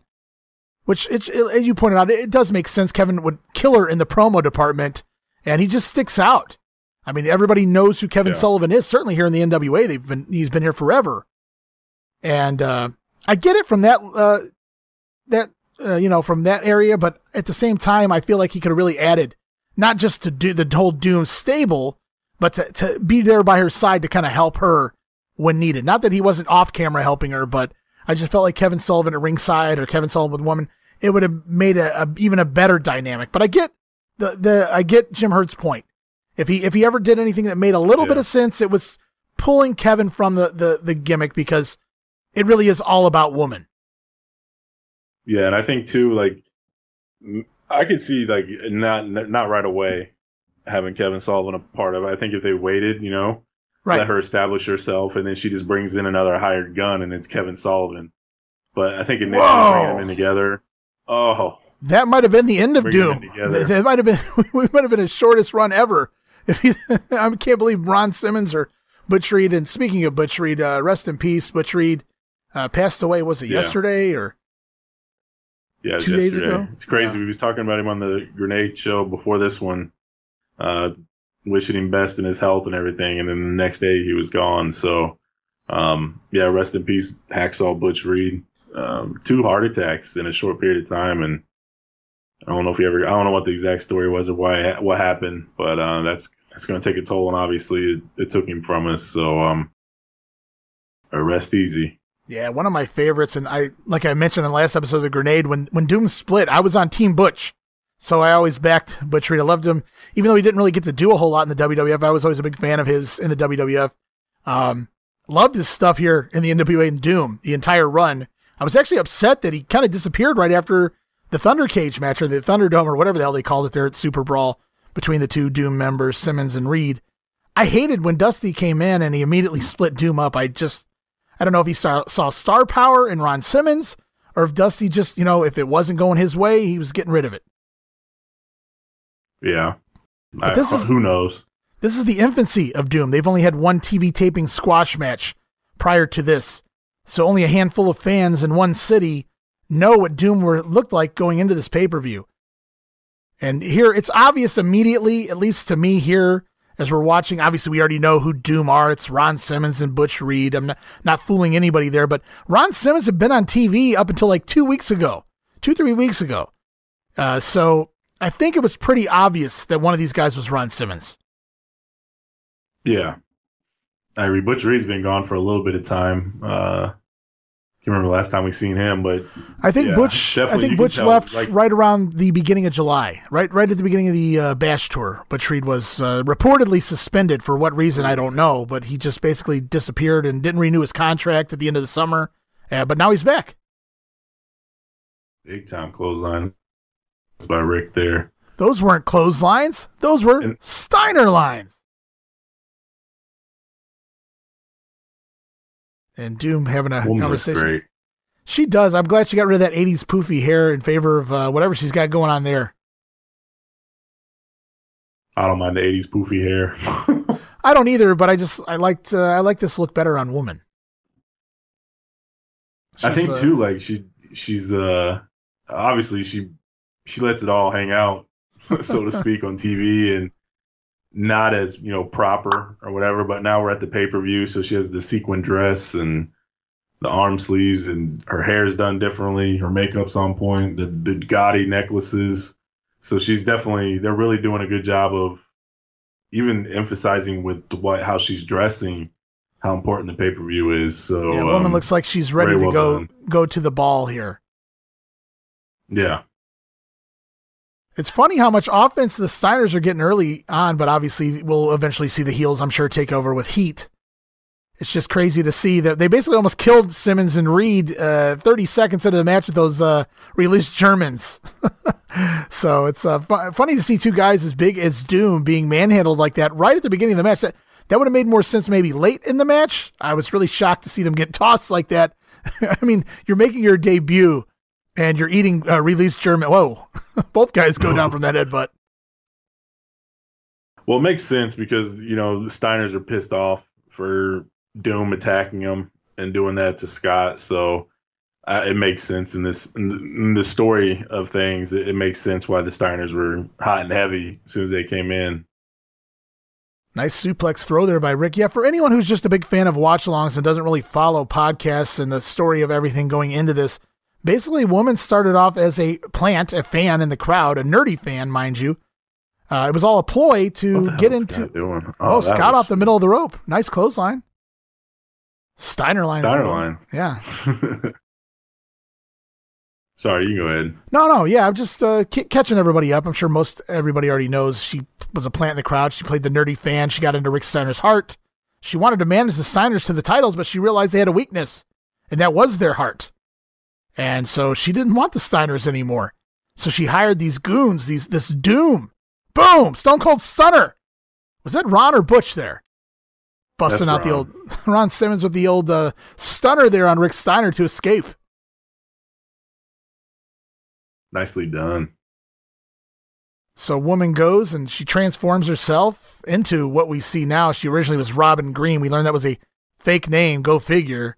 But she's really actually her name is Woman, apparently. Or at least that's what she claims at this point. Oh. Rick Steiner turned Nice inside out. by Rick there. Yeah.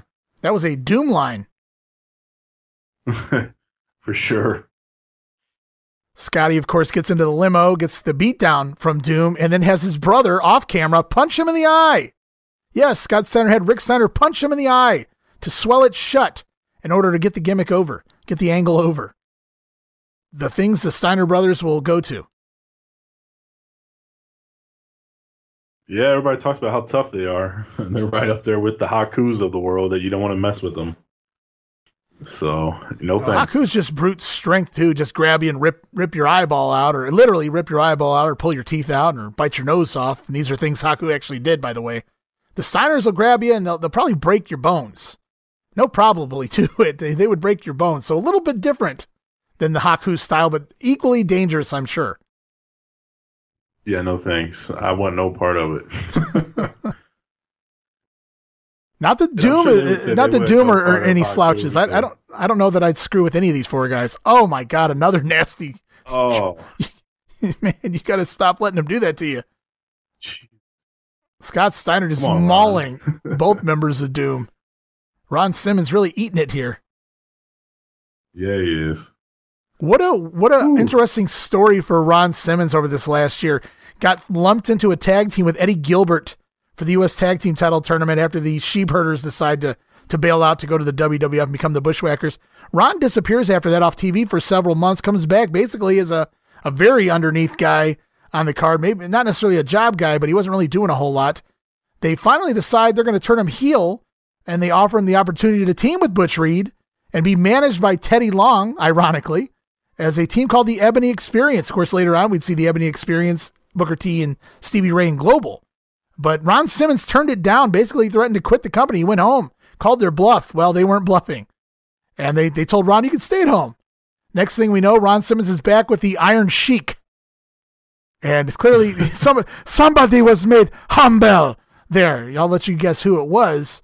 And uh, the new idea comes up that, hey, you can team with Butch Reed again under masks as Doom, and you can have a woman stand in front of you. Not that there's anything wrong with that. It's just after Ron Simmons turns down the Ebony Experience, it seems like this is probably something else he wouldn't have agreed to. Then again, the Iron Sheik was probably something he wouldn't have agreed to either had he not been humbled.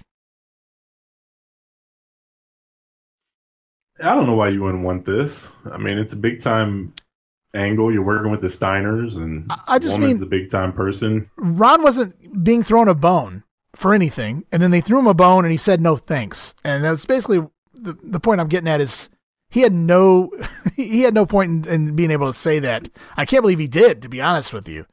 Uh, he thought he had more clout than he did, and he found out that that wasn't the case. And I, I agree with you. I think this is great. I love Doom, so I'm happy that they wind up Oh, doing it. I just don't understand the point of turning it down the first time.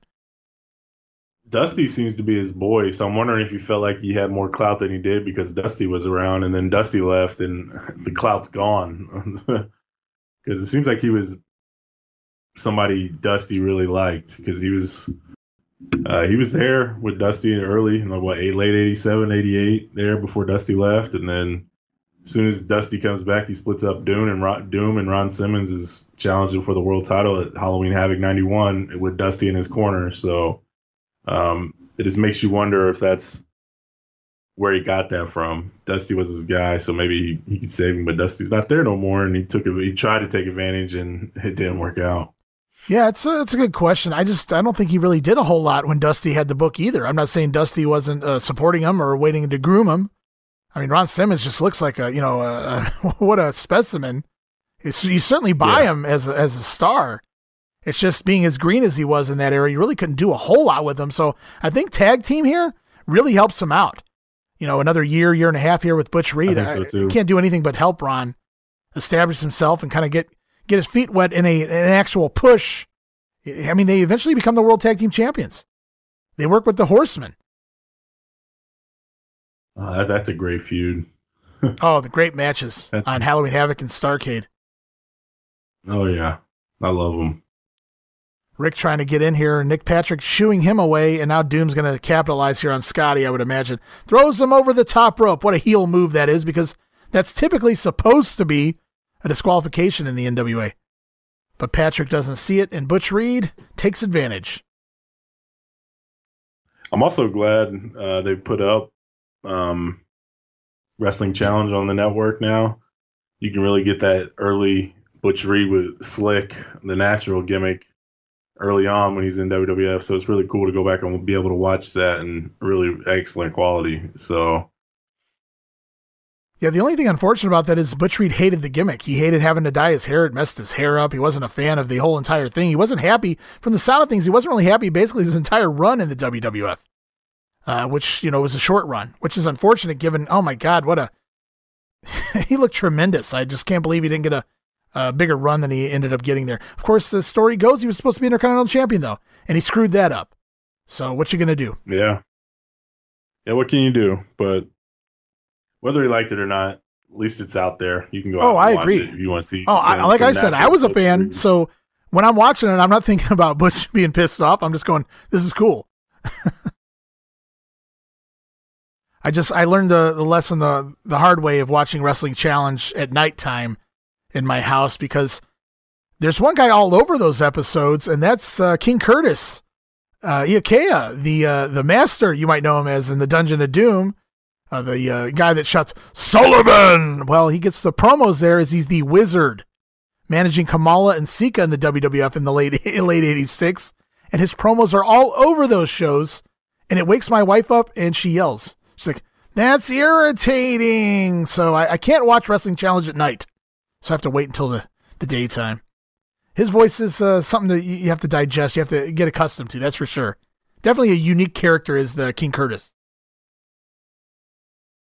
Oh yeah, absolutely. I love his voice, so I, I enjoy watching the challenges. What stinks is I'm almost done with the 13. I, I think I only have like maybe two or three left. So hopefully they just kind of alternate between superstars and wrestling challenge from here on out. If we even get any more dumps after this, Yeah, after the after I'm, they moved I'm kind of nervous about the Peacock move. Yeah, we'll see what happens. Well, you figure for at least 10 years, he referred to Hulk Hogan as the rare white Bengal tiger. It started all the way back in 86 WWF. Yeah. We'll get Yeah, back yeah. to get, back to this match here, though. I just thought that was funny since you brought up Butch Reed there. Talking about Spike pile uh, driver. What's that? Ooh, I forgot. I, I I lost my train of thought. I couldn't even remember what you was even talking about uh, with the white Bengal tiger. It's just what he referred I- to I- so I Hogan as. about Hogan that. was the rare white Bengal tiger. He- You know, he's the uh, the golden goose, as the Undertaker likes to call him. Yeah, makes sense. Doom slowing yeah, the things Peacock down, but move has me nervous, man. Yeah, I'm worried about these watch-alongs moving forward with the Peacock, but I'm sure it'll all work out. As Hopefully, Doom have a good hand on Scott Steiner at this point in the match, but well, I spoke too soon. Scotty looks like Simmons telegraphed a backdrop there, and Scott Steiner may be lunging for a hot tag in a matter of seconds. We might see the uh, Rick Rick Steiner explode on Doom. Oh, here it comes. And now we got Rick in the ring. And Butch Reed on the other side. Big back body drop. big back drop. Big back body drop. Oh, he punched him, so that must be a what a maneuver. Oh, there it is, a Steiner line. Butch had no, oh, no. Oh my God, he gave it to Simmons. Ooh, Oh, Ron had no choice but no to choice but that to one. bump. Yes, absolutely, and that's Ron. Boom! Freaking Steiner. Oh my God. See what I meant? A little snap. Holy shit! That was, was the best Frankensteiner to date. Brothers style yeah, right that there. was yes, and there's the power slam. Rick should be going for the cover there, brother. Keep an eye out for that evil Rick's on the woman. On the, uh, speaking of which,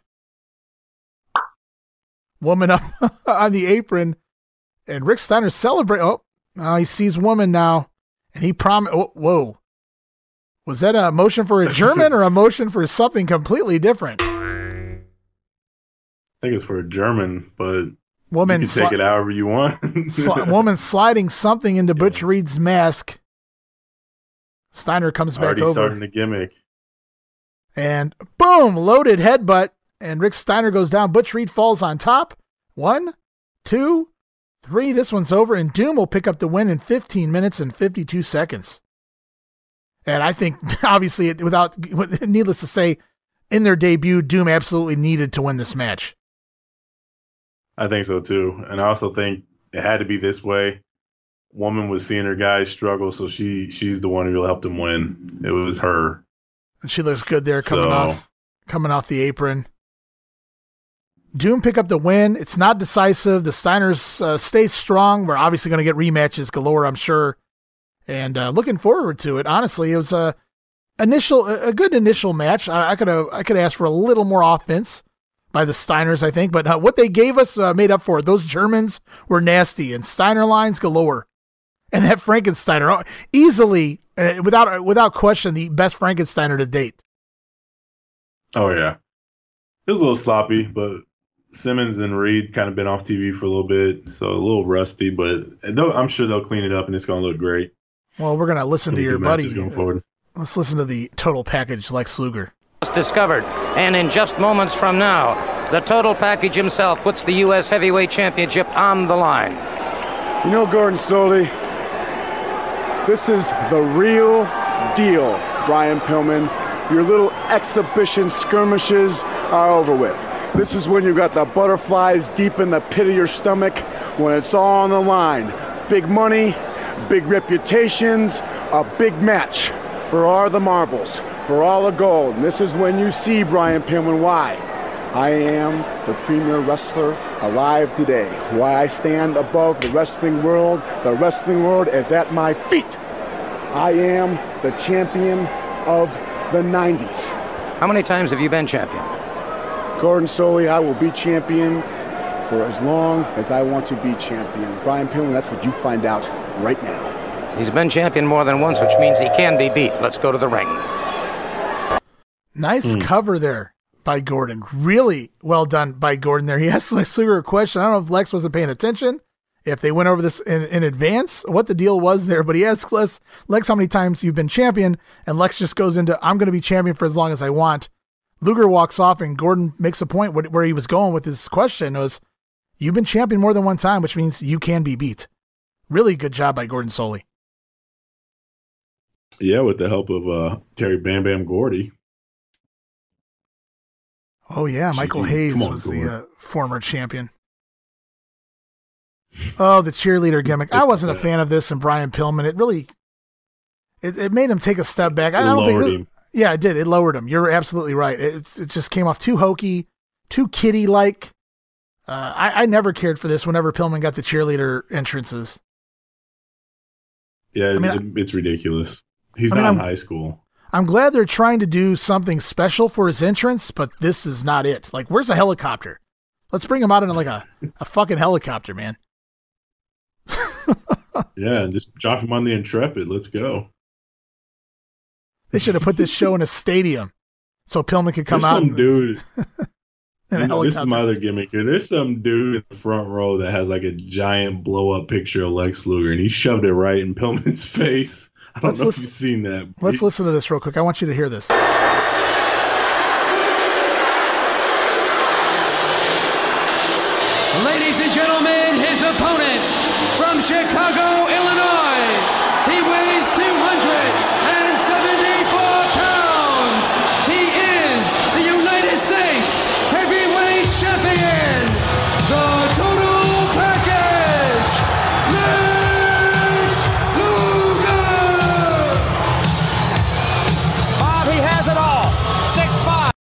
Tell me he doesn't look ready for this match. Luger looks primed and ready to go here.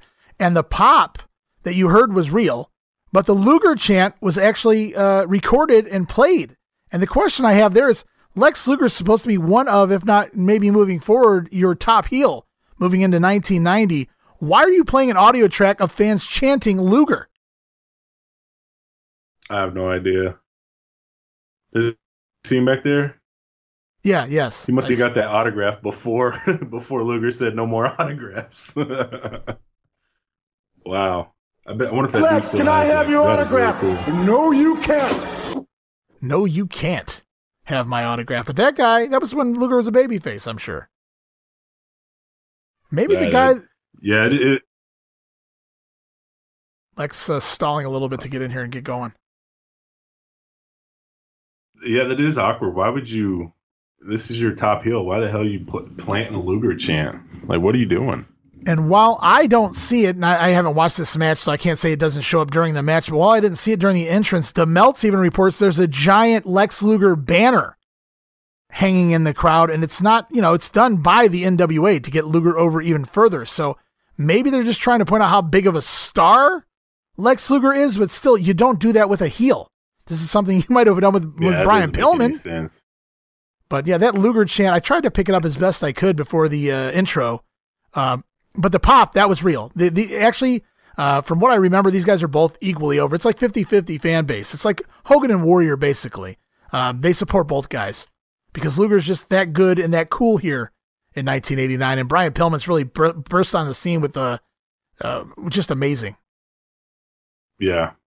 And when you, if you, I'm assuming these people are watching the TV and everything, so they've seen everything that's happened uh, with these two. So which is only two things. ready for this match? It's only it's it was like a two week program on TV, and it was amazing stuff.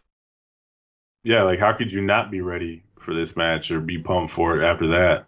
Yeah, and uh, yeah, you had week one. Lex Luger's out there. He's cocky. He's arrogant. He's, he's issuing an open challenge because nobody wants to step in the ring with him. And then Brian Pillman accepts. Luger agrees to the match. Pillman asks for it that day on the show. Luger agrees initially. Then he comes back out later and realizes, oh, I have a match with Richard Saltine, no, Sartain, and he can't wrestle Brian Pillman because he has to wrestle Richard Sartain, who is one of the ding dongs for anyone he wondering. Uh, but when the match, when it comes match time, Brian Pillman talks Sartain into leaving the ring. And while it's an impromptu uh, brawl, it's not a match. Pillman goes at it and runs Luger off. He clears Luger from the ring twice before Luger goes running out of the studio. And that was just night one of the storyline.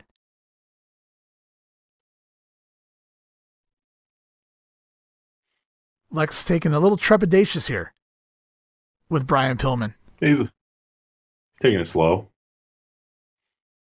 It's already you better than, than the Brian Tommy Rich match. Oh yeah.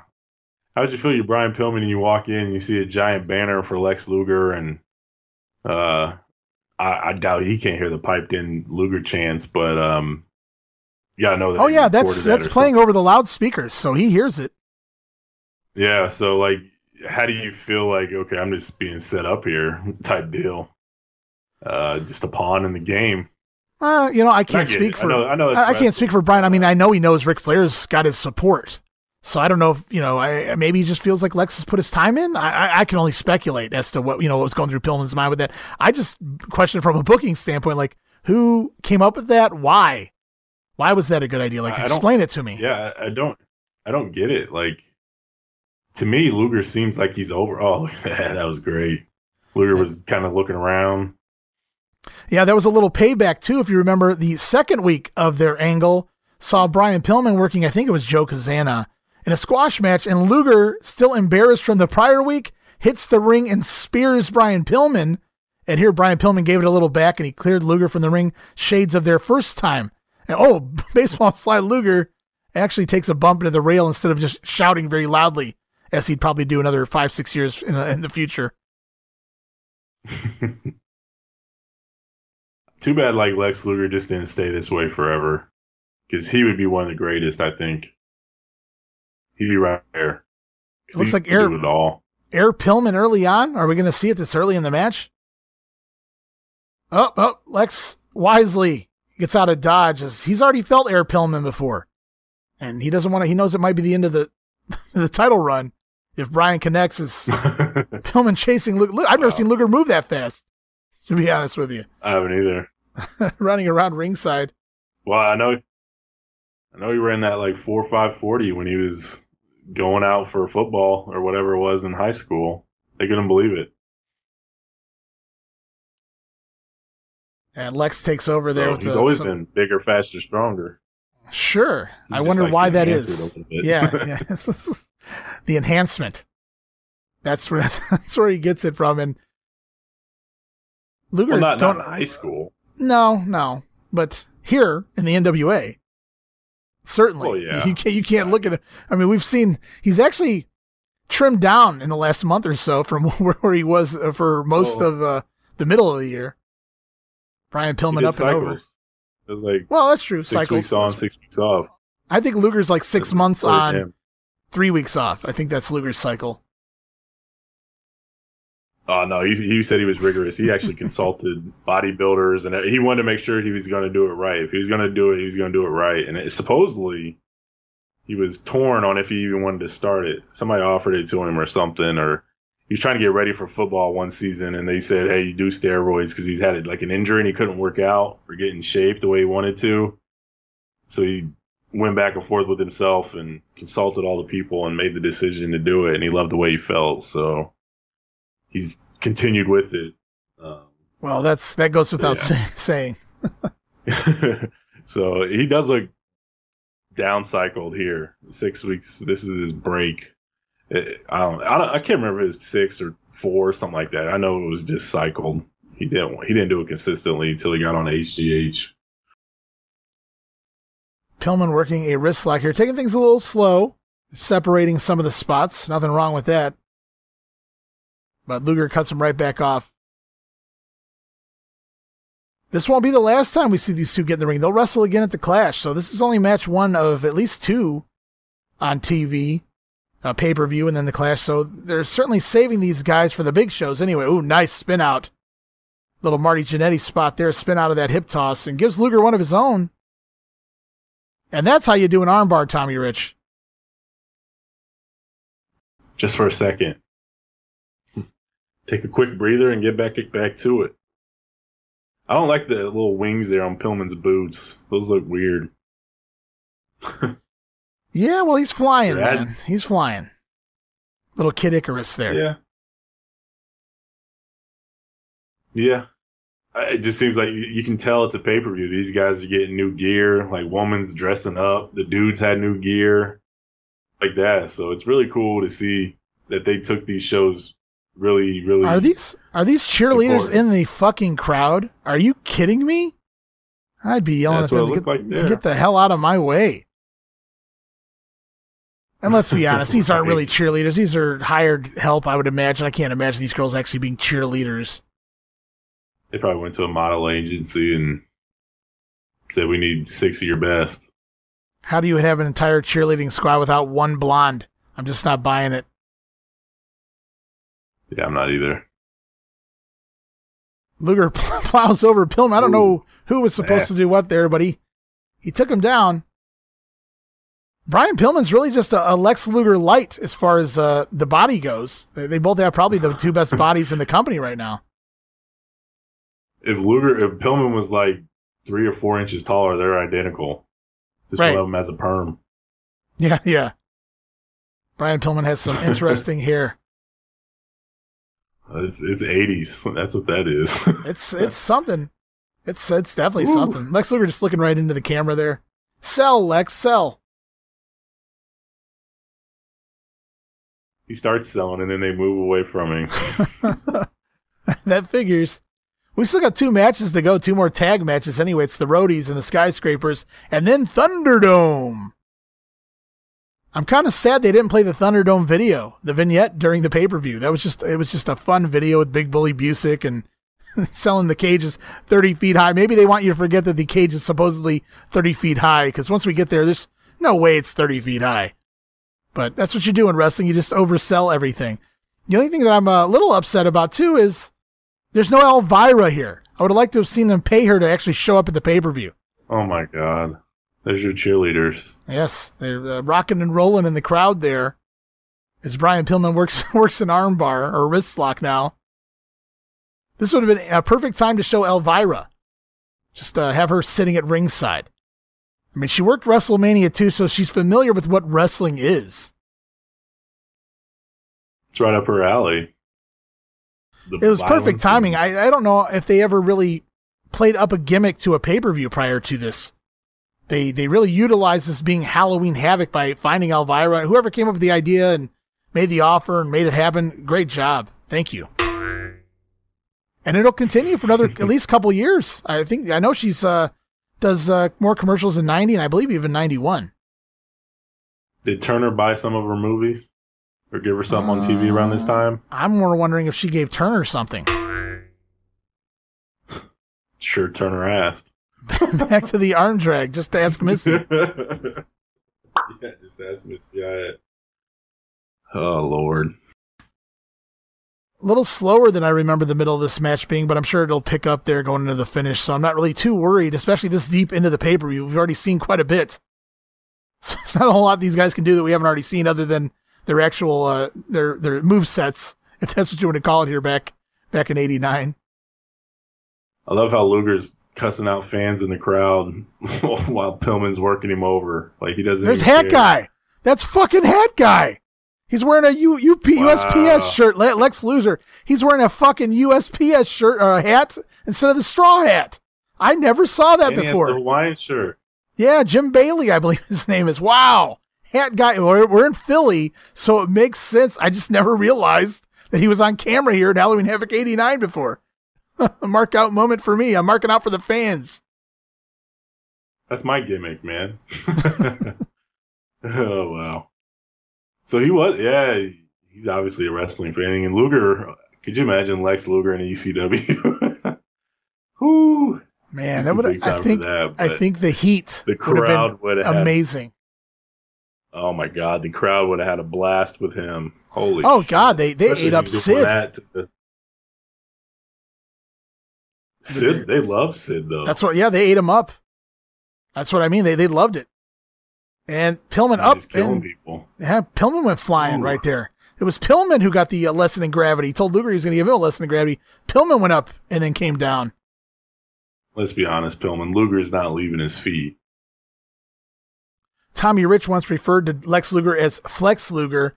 It looks like the fans are even more clever than Tommy Rich. Lex Luger makes a little more sense here if you're trying to uh, berate the total package.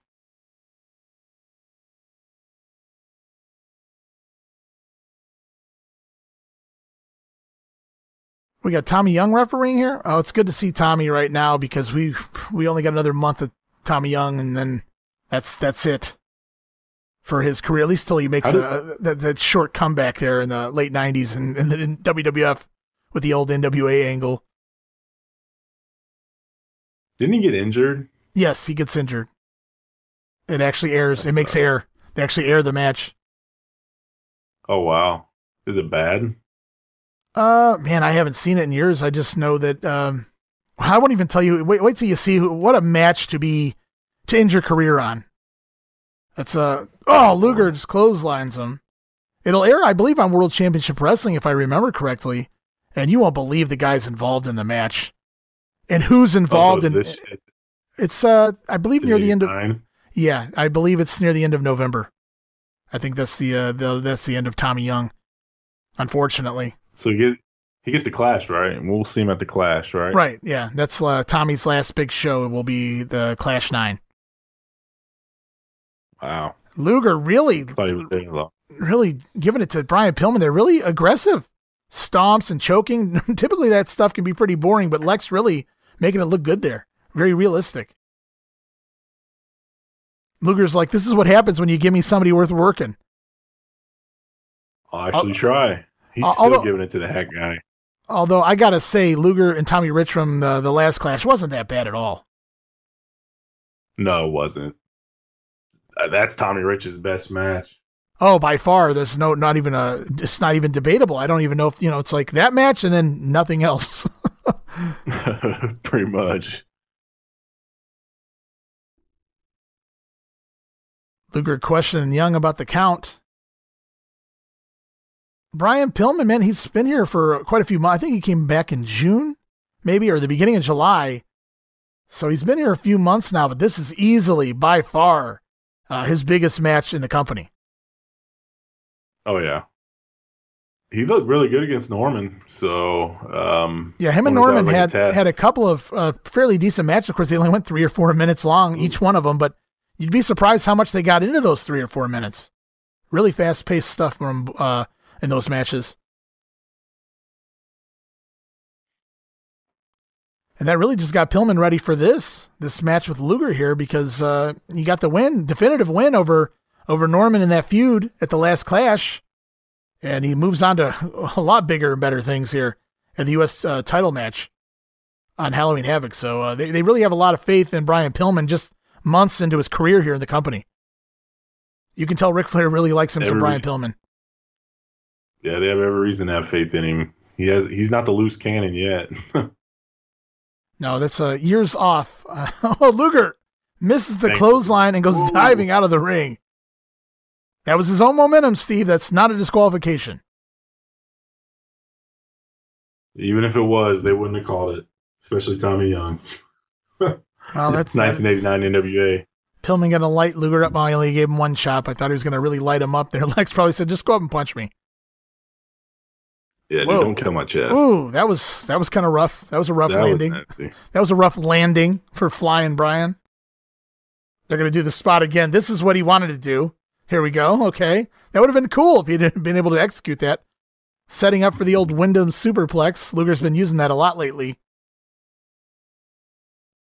Shout out to his boy. Lex going up. him calling a lot of spots here. Yeah, yeah, he's he's definitely called quite a few spots out of the corners, and Pillman shoves him off though, and it, it looks like Brian's going to be flying. Lex Luger might be crying, and his title run might be dying. Flair's gonna be buying. yeah, and at the end of the night, gonna Ric Flair buying. will be buying. That's right. Great sunset flip off the top rope by Pillman, and he's going to light Luger up with those nasty chops. Spinning elbow. Looks like he uh, gave up the sling blade in favor of the spinning elbow. That's unfortunate. Luger's gassed. He's hanging in there though. Luger calling another spot right there, very visibly on camera. Give me a backdrop. Let's take it home. Oh, we might be taking it home. Looks like it's time for Air Pillman. See if it connects this time. If Luger can avoid it twice. Oh, there it is. I gotta ask. Uh, air with like a close line or anything.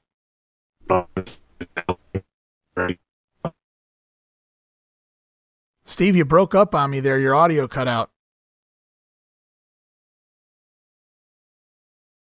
Well, hopefully Steve's back.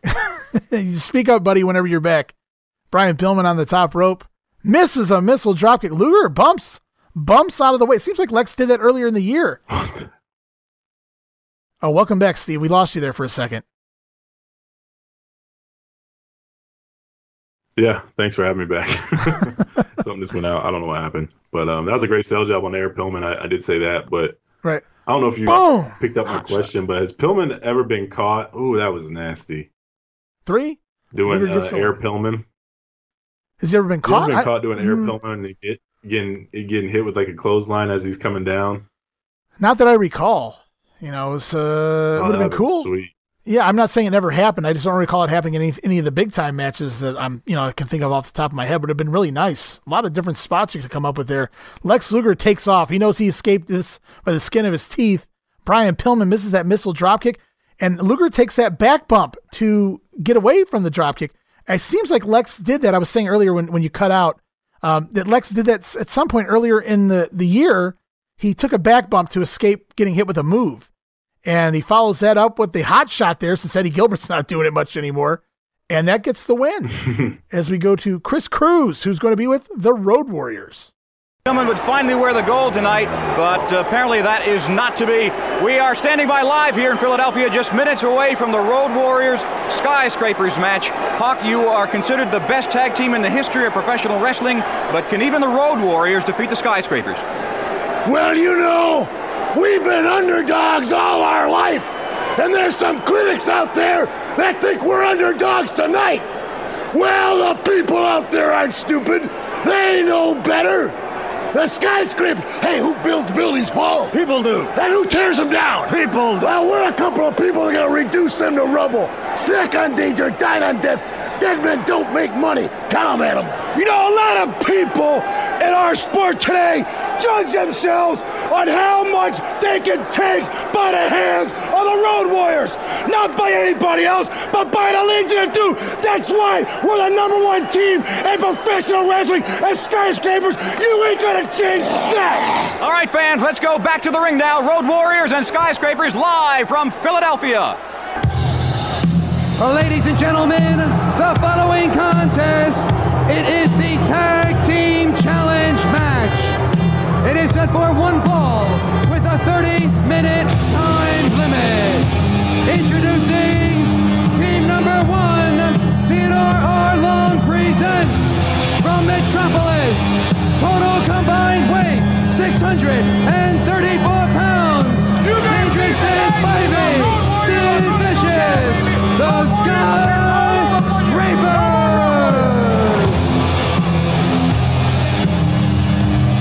They are. They are undefeated. This was going to be one you can hear. You have to see this one, Bob. You can hear the, the, the impact on this one before it's all said and done. Oh, Jim, uh, so aptly named. Not only are they big and heavy, six eight, six nine. We're talking about giants.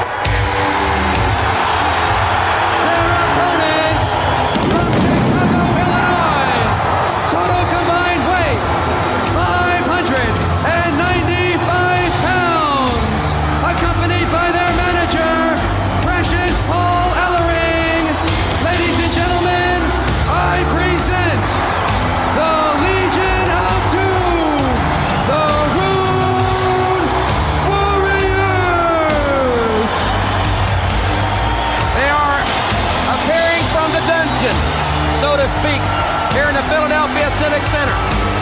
Their reputation has been hard fought and well deserved. And Jim, I've been thinking and wondering about it. Is this where the present meets the future? We've been so, and I don't mean back to the future, but we've been talking so much about the skyscrapers. Very definitely are the team of the '90s. I think here are two men that have very. Road Warriors rushing to the ring. They brought back their shin guards, those spiked shin pads again. Very cool. Good to see those bu- busted out for the pay per view. Yeah, those are awesome. Man, I got goosebumps hearing Iron Man and then the Road Warrior pop that everybody talks about.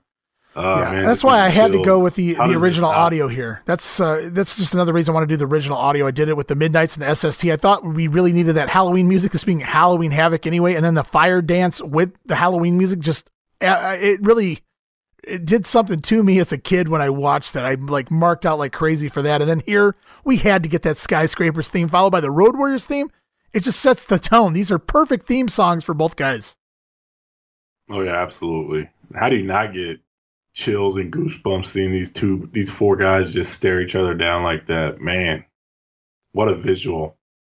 Yeah, this writes itself. Words there's been no do it, Chet. yeah, there's been no storyline going into this, Steve. You know, you remember it's just basically who's gonna who's the better team. The Road Warriors are dominated the '80s. They see the skies. Yeah, they say the skyscrapers are going to dominate the '90s, but they're selling it as whoever wins this will be the team. Look at that hawk mask for Halloween. There you go. Now I've never seen that marketed. I haven't either. Way to go! Way to go! NWA drop the ball. Right? Man, could you imagine if the NWA had the The marketing. the backing like Vince, the, the marketing ability that Yeah. Vince had with these characters? Holy shit! Ric Oh, Flair yeah. and Sting and the Roadies and Muta, they should be like millionaires based off merch sales. Yeah, Tony uh, Tony Schiavone has said that for years, ever since this podcast has been going. Anyway, how terrible the marketing was, and, and, and going to the WWF, it was like a different world when he got there and saw everything that Vince was doing with God. marketing. It's uh, it's insane. Like Yo-yo. all of that money left on the floor. yo-yos and squirt heads and and ten different versions of LJNs and just every like everything you could think of. There's something out. There's a freaking hockey game with WWF stars that's highly sought after and everybody wants it. But I mean, just anything you can think of to slap a, a face on and call it WWF is that's what Vince was doing, and these guys have absolutely nothing. Oh, There's Oh, like no action figures until what Galoob. Not, yeah, not that I recall. Holy shit! Even even the Man, AWA had action, action figures first, and actually they have Road Warrior action figures, the the Remco AWA figures, which we'll see in the crowd from time to time. Actually, Hawk just nails Dan Spivey. Spivey almost catches the back of his head on the bottom rope there. That could have been pretty bad off. Bad. That'd have been bad. I should Heck, point there's out- Nord the Barbarian Remco that sells for five hundred dollars. Wow, I've never seen that one, so I would imagine why. The Lords of Discipline, the Road Warriors sign out there. You guys might be wondering what Teddy Long's doing out there with that novelty size, that oversized key. Well, that's the key for Norman the Lunatic. He uses it to threaten his uh, charged Norman. He's going to send him back to the loony bin. If that's still uh, a, word I can use here in 2021, I have no idea. But uh, oh, we get Sid and Hawk in the ring. We saw Spivey and Animal go, whoa, all right. Oh my! What Sid the hell was that? I'm telling you what, Sid did not want to bump either. We saw Spivey versus Animal on TV the week before going into this. We haven't seen Sid in there with either of the roadies until right now. And Sid making it clear he's not going to sell. we'll see what happens here. We'll see if there's any cooperation moving forward. Uh, there's that shoulder block that he loves to do. When does he get injured? Uh, it's coming up uh, at the Clash. Ah, that sucks. This guy. Look at this. Look at this showdown here. Sid just towers over even the Road Warriors. Looks like a million bucks. Looks like the sky was the limit for him here at this point. Like he could have done everything. He should have been as big as anyone any ever in the history of professional wrestling. But between his love of softball and uh, his refusal to play politics other than his own way, I think that hindered him quite a bit throughout parts of his career. What do you mean by that? The politics. Like he didn't want to. He didn't care. He doesn't want to sell. He doesn't. He doesn't want to agree to do things. He doesn't want to do business right. Maybe Oh, okay, sometimes. gotcha. Animal. He makes him leave his feet. Sid bumps to the floor. Sid will bump for himself Oh, anyway. It- what's amazing is is he, no matter what, felt like it seemed like he was always over. Yeah. You go back to 95, 96, whenever he came out, that music hit, the psycho music or whatever, and he comes out, that crowd pops almost immediately. And I, I know the bell rings and it gets dicey after that, but for whatever reason, he was always over and he stayed over. And uh, injuries slowed him down. Obviously, hard telling what skyscrapers would have been if he didn't get injured. Uh, going into WWF, he was big time there, and he gets injured uh, coming right in. So early on in his career, and then obviously '93, we all know what happened there uh, with with what Arn Anderson. Right. Um, so he just couldn't get out of his own way. But you know, that's just the way it is with some of these people. They look like a million bucks, but they don't have it all going on upstairs. And he's his own person. If he wants to go play softball in the spring, then he's going to go play softball in the spring. Who's the, who the hell are we to tell him not Can to? you can you just imagine that? I mean, I can't fathom that. Obviously, like you said, it's he's not all there. I mean, it's not just a gimmick, Psycho Sid. Some of the things this guy's done in his off time, uh, going in and getting a squeegee uh, to threaten Brian Pillman with it, or uh, you know, stabbing Arn Anderson in the middle of a hotel. These are not things that you know the normal human being does. So yes, the Psycho name is. I'm sure there's uh, there's a lot of uh, realism put into that life imitating art or art imitating life or what have you. And then, yeah, it just doesn't make any sense. You're making six and probably sometimes seven figures uh, getting booked in the main events, but you'd rather go play softball. I'm to take a few few days off here, or fake an injury, or uh, no, make a no show because I'm going to go play a game of softball, which he's making absolutely no money doing, by the way, mind you. I can't believe somebody loves the game just that much. I'd love to play some softball. Wish I had the time and availability to just go and play some baseball every once in a while. I could see it. I could see it, man. I don't know if you can see I- it like when you're you- making a million dollars and getting put in the main event of a pay per Well, that's. I mean, at some point, like how much Priorities, man. Who? Well, like Dean Ambrose, look at him. It's not all about the money to him. I mean, it may not all be about the money to Sid. He doesn't care. I mean, obviously he doesn't care because he no shows conventions, signings, everything you can think of to play softball. So I mean, he obviously doesn't care about money. It's not a thing Ooh, to nice him. kip up by Sid. And Sid clotheslines Hawk down. Oh, Sid gonna show off his stuff here against the roadie. That's something Hawk and Animal can't do. That kip up. No, definitely not. You know, he's looking for a power bomb here. We're gonna see a power bomb. Oh, the whirly bird on Hawk. Are you kidding me?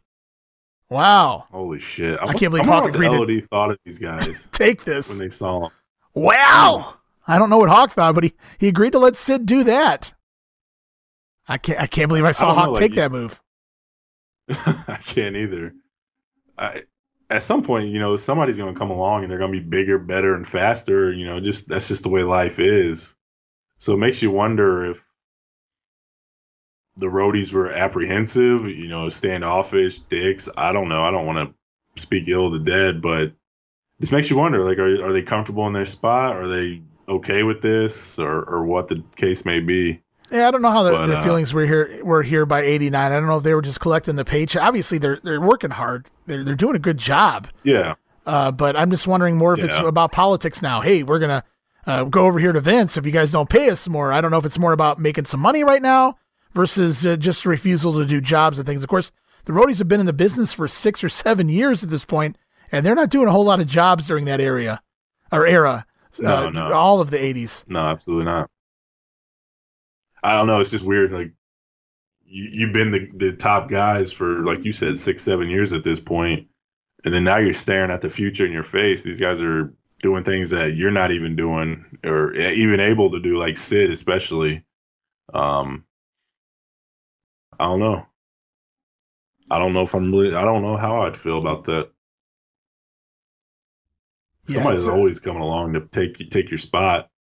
Well, the roadies have done a good job holding their own. I mean, this is a very well. Sid went to do his charge, but Hawk takes the bump in the corner, so Sid has to change it up just a little bit He's of like, au- F audible you. there. You didn't. Uh, Hawk's like, F you. You didn't sell my clothesline, so I'm not taking your shoulder bump. I think Hawk was more like, "Well, I took that fucking whirly bird, so I'm done taking shit from you, Sid." I think I think that's more what I was going through Hawk's mind there. As he's trying to fight Oh, back, he's man. looking for that hot tag. He's trying to get Animal in there. Sid and Dan Spivey playing a little howdy doody on Hawk's coconut. It plays a little howdy doody on your coconut. Oh! One thing they've one thing they've stopped in recent weeks, and thank God they've done it, is if you remember earlier in the skyscrapers matches, Norman would come to ringside for absolutely no reason, and we haven't seen any Norman here. Thank God. Nah, nah, yeah.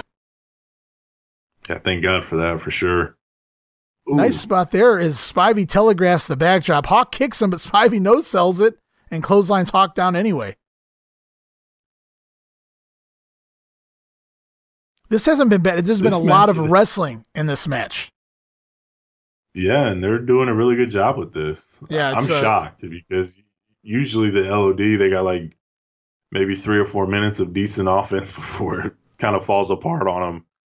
But the skyscrapers are doing just enough to make them mix it up and work a little longer than they probably are used to. So um, I'm not I'm not trying to trash the roadies. It's just they they're they're I wouldn't I don't want to say they're limited. They just wrestling wise they just don't have a lot to go very very long. And I, you're scared when you got guys like sitting there because he's he doesn't have anything really either. No, Sid's green as outside of the grass too. And. Spivey's half crippled uh, at times anyway. Yeah. So Spivey's the only. I mean, I'm Spivey and Animal are the ones that can Look carry pretty decent match. I guess you can call that a hot tag. Oh, the ref. ah, All right, that mean I was like, that's an odd hot tag, but it was impressive. Hawk picking Sid up over 300 pounds and just carrying him over to tag an animal, but clearly Nick Patrick didn't see it, so it makes a little more sense now. How long does this match go? Well, we got to be nearing the end, I would have to imagine. I think these guys are running out of moves. there we go. Hawk Yeah, with the boot in the corner. like, ooh, Boom, and clothesline Spivey down. I think it's a hot tag time right now, now that you ask, Steve. Uh, That's what it feels like to me. I feel the vibe anyway. This is fun here. Animal going to come in. I think he lays it into Spivey here, but watch what happens when Sid gets in the ring. Nice drop kick there by Animal. And maybe another move here to Spivey. Oh, yeah, the shoulder block. Boom. Watch this. Watch this.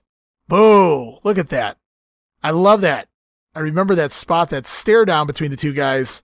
As Sid comes in and Animal's like, oh, what do I got now? Really cool stuff there. They told a, a little story there without even having to do a move. And even Sid has to eat a. Oh, Teddy Long clocks Paul Ellering with the key and tosses it to Spivey, who uses it. Oh, the, right in front of the referee. You can't do that, Dan. Damn it. And Hawk had to take that shoulder spot in the post. Oh, and he took the, he took the neck spot too. Woo! He hated hitting the floor. So even post match, Hawk had to take his uh, last good bump, and they're using the key. Sorry, What's that? I was gonna say sorry if I seemed distracted there for a second. Something's going on outside my window uh, with the neighbors across the street. It Yikes. sounded like I heard the f bomb uh, getting dropped by some woman, and she's gone. So I don't know what's going on. Sorry about that. That's right. Hawk coming back in, and the key goes flying out of Spivey's hand. That's quite all right. Shit happens. It's the weekend. We're recording on the weekend, so people people get inebriated and things. I'm not saying that necessarily is what happened, but who knows? And uh, I the roadies get the win here by disqualification. I don't mind the DQ if they plan on continuing this. My big issue here is it looks silly using this key as unless you're going to drive it into somebody's throat. It looks silly as the weapon here. Maybe a chair would have been better. Yeah, not the uh, strongest of weapons to use here. It's so obvious and easy to hide it.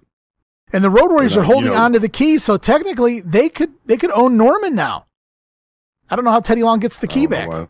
I don't know why anybody would want to own Norman, but I'm just saying. And there's post match Hawk coming back in the ring after taking that post, and Spivey visibly throws the, the key. He forgot to drop it. little little tug of war there. Boom. Sid clears. Spivey eats it. That, I would have bought that shot. If Spivey had hit the Road Warriors with that last shot Hawk gave him, then I would have bought the key. Let's uh, let's go to Chris Cruise with Ole Anderson and company. Shit. And Sid Vicious. Well, what can you say? We are ready for that big Thunderdome match. Ole Anderson, my question for you, at what point will you throw in the towel? You see this towel wrapped around my arm about 10 times. There's no way. Yeah. You better get ready, Gary Hart. This towel is going to be like glue on my right arm. When I get out there, the only thing I'm going to be doing is watching Sting and Flair knock the crap out of Mr. Muta and Terry Funk. Get ready because your towel is going to be dropped in that ring. I guarantee. Ric Flair, are you willing You know, to risk Chris your Cruise, future in professional wrestling? I'm amazed. Throw the towel in. Here's how it goes. This is the Thunderdome. This is the big time. This is the National Wrestling Alliance. And Sting and Ric Flair stand for a cause tonight. And the cause is the end of Terry Funk and the Great Muta. Electrified, yes. 10,000 people, yes. Nationwide, yes. Tonight, Funk and Muta. Woo! Pay their dues, right, Stan? It's Halloween, and guess what? It's going to be full of havoc. It's going to be different because we're talking something different than a regular wrestling match, and I love to be different. You know that. Halloween havoc and electricity. It's just seconds away now, Nature Boy. Woo! All right, fans, here we are. All Thunderdome now live in Philadelphia. Ladies and gentlemen, it is now time for the Thunderdome cage match. Introducing first the special guest referee, the one man considered capable by the NWA in officiating this special event. Ladies and gentlemen, I present the living legend of professional wrestling, Bruno Sammartino.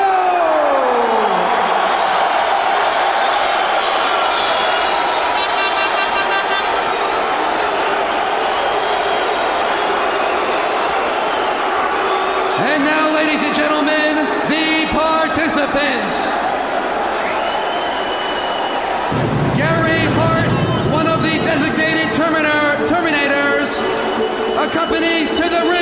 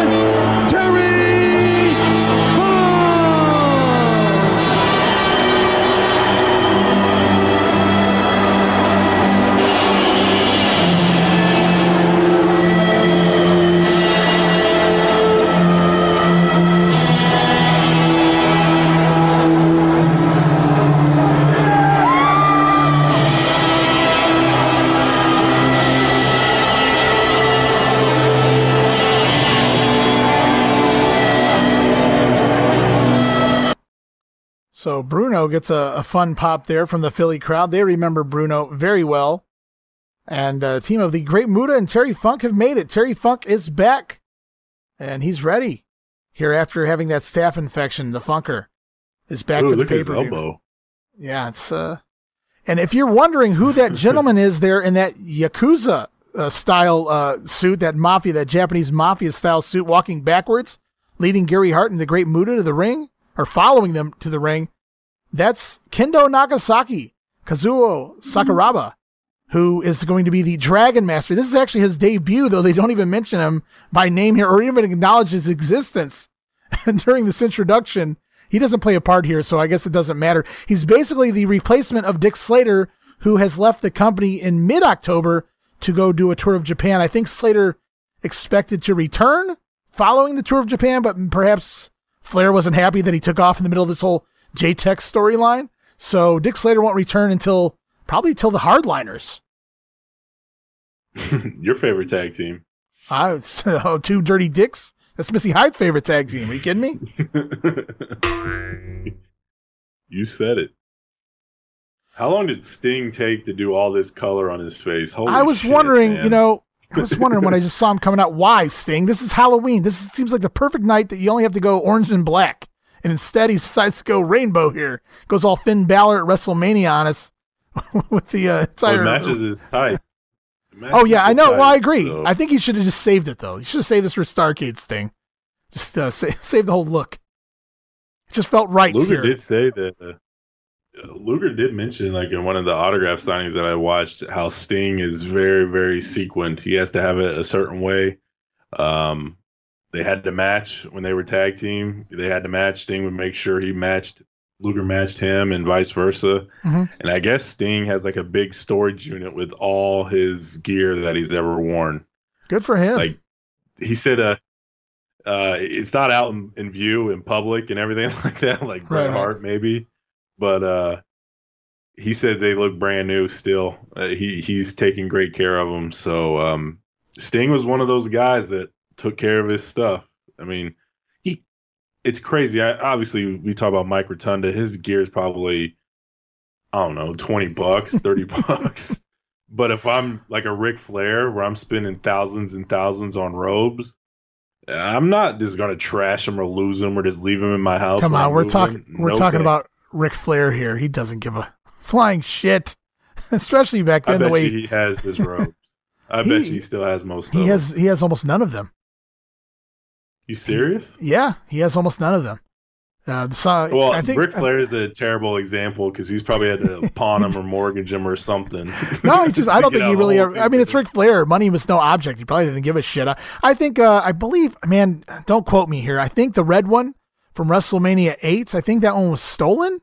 But all the other ones, he just lost. He has no idea where the hell they went. He was, he was probably partying one night, and they just, you know, that's one at a time. There they go. Wow, probably gave probably gave him the stewardesses or whomever he met at the bar that night, and took took back up to the who knows with with the Nature Boy. It's like the old Yeah, story of the. Uh, took off with him. yeah, it's like the old story of uh, the Nasty Boys giving Willie Nelson one of the, the tag titles. I think it was Knobs. Here you go. Thanks for smoking weed with us, Willie. You can have the, the WrestleMania 7. We won the belts, but you can have it. Wow. And here we go. And I told you, I told you on the last episode, they were going to get Bruno in the ring before they dropped his fucking cage so that he had no idea what it looked like. And that's exactly what's happening here. so I'm assuming, based on the can panning out, that the, the cage is being lowered at this point, or, or will be shortly. Bruno doesn't know what he's gotten himself into just yet. I, I don't think. I don't think he's seen the cage yet. What is this shit?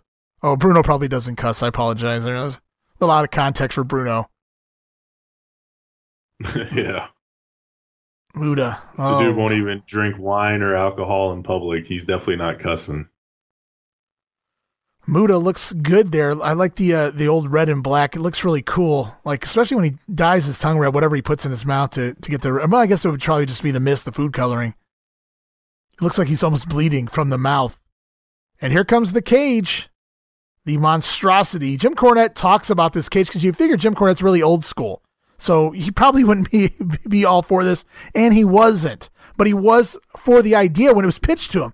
What if we had this cage that just looked like this higher, you know, this giant cage and the way it was explained that it was going to look versus what it winds up looking like. They did a good sell job on it and then poor execution, I guess, is the story with this cage, which is supposed to be electrified. And story goes here, as you'll, you'll see it happen in, in moments. Uh, I'm sure you already know, Steve. Uh, they try to use some of their little uh, fake electrical electrocution gi- gimmicks here, uh, rigged around the top of the cage, lighting and things like that. And some of the props hanging from the cage catch on fire. I don't know if it's cobwebs or something along those lines. They catch on fire. and Tommy Young and another WCW staffer have to put it out, and we'll, we'll watch Muta have some fun with it too. Uh, immediately upon that happening, they were told by the fire marshal in the building to shut down whatever props they had planned because there were props planned to get over the electrocution, which is why you're going to see these guys. A lot of people probably wondered all these years why do they climb to the top of the cage so damn much when you can't really escape it? The idea was to get up there where the electrocution props were so they could put over guys getting fried or at least burning themselves. Unfortunately, they don't realize that they've been shut off because the fire marshal threatens to shut the show down during the middle of the pay per view main event if they don't shut off the, the gimmicks because they, they can't have another fire take place during this match.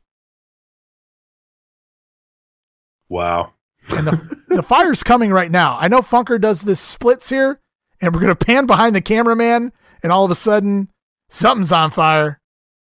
And it ain't wildfire either. Uh, here we go. And yeah, we can't, you can't have, you can't have that. That, that can't be a thing. Bruno, uh, Bruno's not even looking. Uh, what is this? What is so this?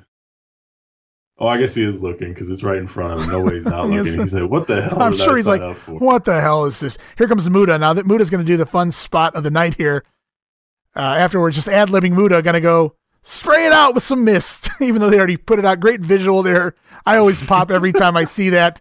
The great Muta climbs up there and puts it out with the mist. So good ad lib by Muta having a little fun before the match gets going. Good use of mist.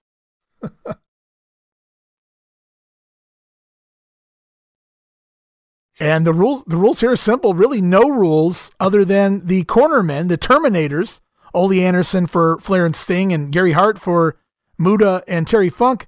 They have to throw in the towel in order to surrender for their team. And boy, when you got Ole Anderson and Gary Hart out there and you're watching this for the first time, you really do wonder how this is going to play out. Who is going to throw in the towel and how? Because those are two guys you just don't see throwing a towel in. Yeah, I think that really the only dynamic that would hinder one to think that way is Gary Hart has a corporation going with these two, whereas Ole Anderson was just brought in to be the Terminator. So there's really no significance to Ole Anderson or any reason for him to spare Ric Flair or Well, Sting. I'd argue that Ole was once a member of the Horsemen. Though I, I also matter. I also agree with you. Well, I'm just saying there's backstory there. There's something there. I get it. I get where I and I understand why Ole was picked. It makes sense to me. But uh, I mean, I think Ole's been selling it like these are your this is your bread and butter. This is how you make your money, Gary Hart. There's no way you're gonna let this go as far as you say you're gonna let it go. And uh Right, right. Yeah, I, I see what you're saying. Like that's his company. He he he needs to make money off of J-Tex. He needs these guys to still be able to continue to wrestle. Whereas Ole has really no reason not to, to or no reason to throw in the towel, I guess, uh, because he's not best friends with. He doesn't even know Sting necessarily walking into this. And if Ric Flair hired him and he said, "Hey, don't throw in the towel," I could see Ole just going, "Okay, I don't have a problem with that." right. So that's really the only plot hole. I wish there was somebody more affiliated. Oh, nice spot there. Flair just dumps him. Funker over the top. Bruno looks like he wants to count, but he realizes well, he really can't. This is not a Bruno Sammartino style cage match, that's for certain. Definitely not. It just makes you wish Ole. I wish Ole was brought in a little bit earlier, and they gave him a reason to possibly have to throw in the towel, like Right. develop that side of it to where it's not. Now it's just Ole out there. I get it. They're probably just assuming, oh, he's a horseman. They got each other's back. He's not going to let him get killed. That sort of deal. So I'm assuming that's what they're going with. But what's in it for Sting? Like, what's Sting have to do with that? And this is the original Thunderdome, not to be confused with the d- current WWE. Look at Terry Funk gets his head caught in the cage, not to be confused with the current WWE Thunderdome. Funker's swinging at Ole. The wrong guy to be swinging at. You got to worry about Sting and Flair in here. And It just to update, uh, I reached out to my neighbor. I, I have his number, and uh, it's his son and his girlfriend, and they had a little bit too much of the good drink. I told, I called it. I called it. so you Should have never canceled. Should have never canceled live PD. Would have been would have been uh, fun. Terry Funk whipped from corner to corner and a big chop. This is the first time we've seen Flair and uh, Funk go at it, other than the suffocation angle, in quite a while. So Flair finally really getting to let out all of his aggression and looking for revenge. I know whenever somebody tries to suffocate me with a bag over my head, I like to chop the shit out of them. Just bitch slap. Muta. Bitch slap Muta. Muta gonna sell here. I don't know why they're working the tag gimmick. I think this eventually breaks down, which if that's the case, then I get it. A little slow build to the breakdown the tornado rules, but just seems odd that they're even tagging right now. You're inside of a steel cage. This is Thunderdome. Remember the way they've sold it? The way Elvira sold it and the Thunderdome video sold it and, and everyone else has sold this to Pedicino, Gordon Solie. This is uh, basically a monstrosity, right? Isn't that what, what, uh, what did Funk call it? A vulgarity, a monst- something along those lines. And we're getting a I love tag. how he just tagged Sting, who was standing in the middle, in the corner, Right, in the right, ring. right. Bruno Oh, doesn't man. care. Bruno's just there to uh, call the match and, and do a spot. Bruno's Bruno's pissed off that he's there. He has to be looking around at this cage like, what the hell? Oh, I know. I, Vince I, wouldn't even do I something this stupid. That's probably what he's thinking. Bruno, when was the first time you realized what the cage match was? When the when the cage come down.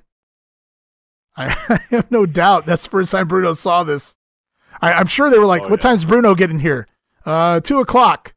All right, well, let's have this cage up in the air by at least noon. Whoa, and Muda, I wonder they're throwing in a funk in the corner. Really didn't have room to bump. Bruno's in the wrong spot. You can tell he's not a ref. Is this the last time he's with Bruno? Bruno's there. I think they get him one more time, right?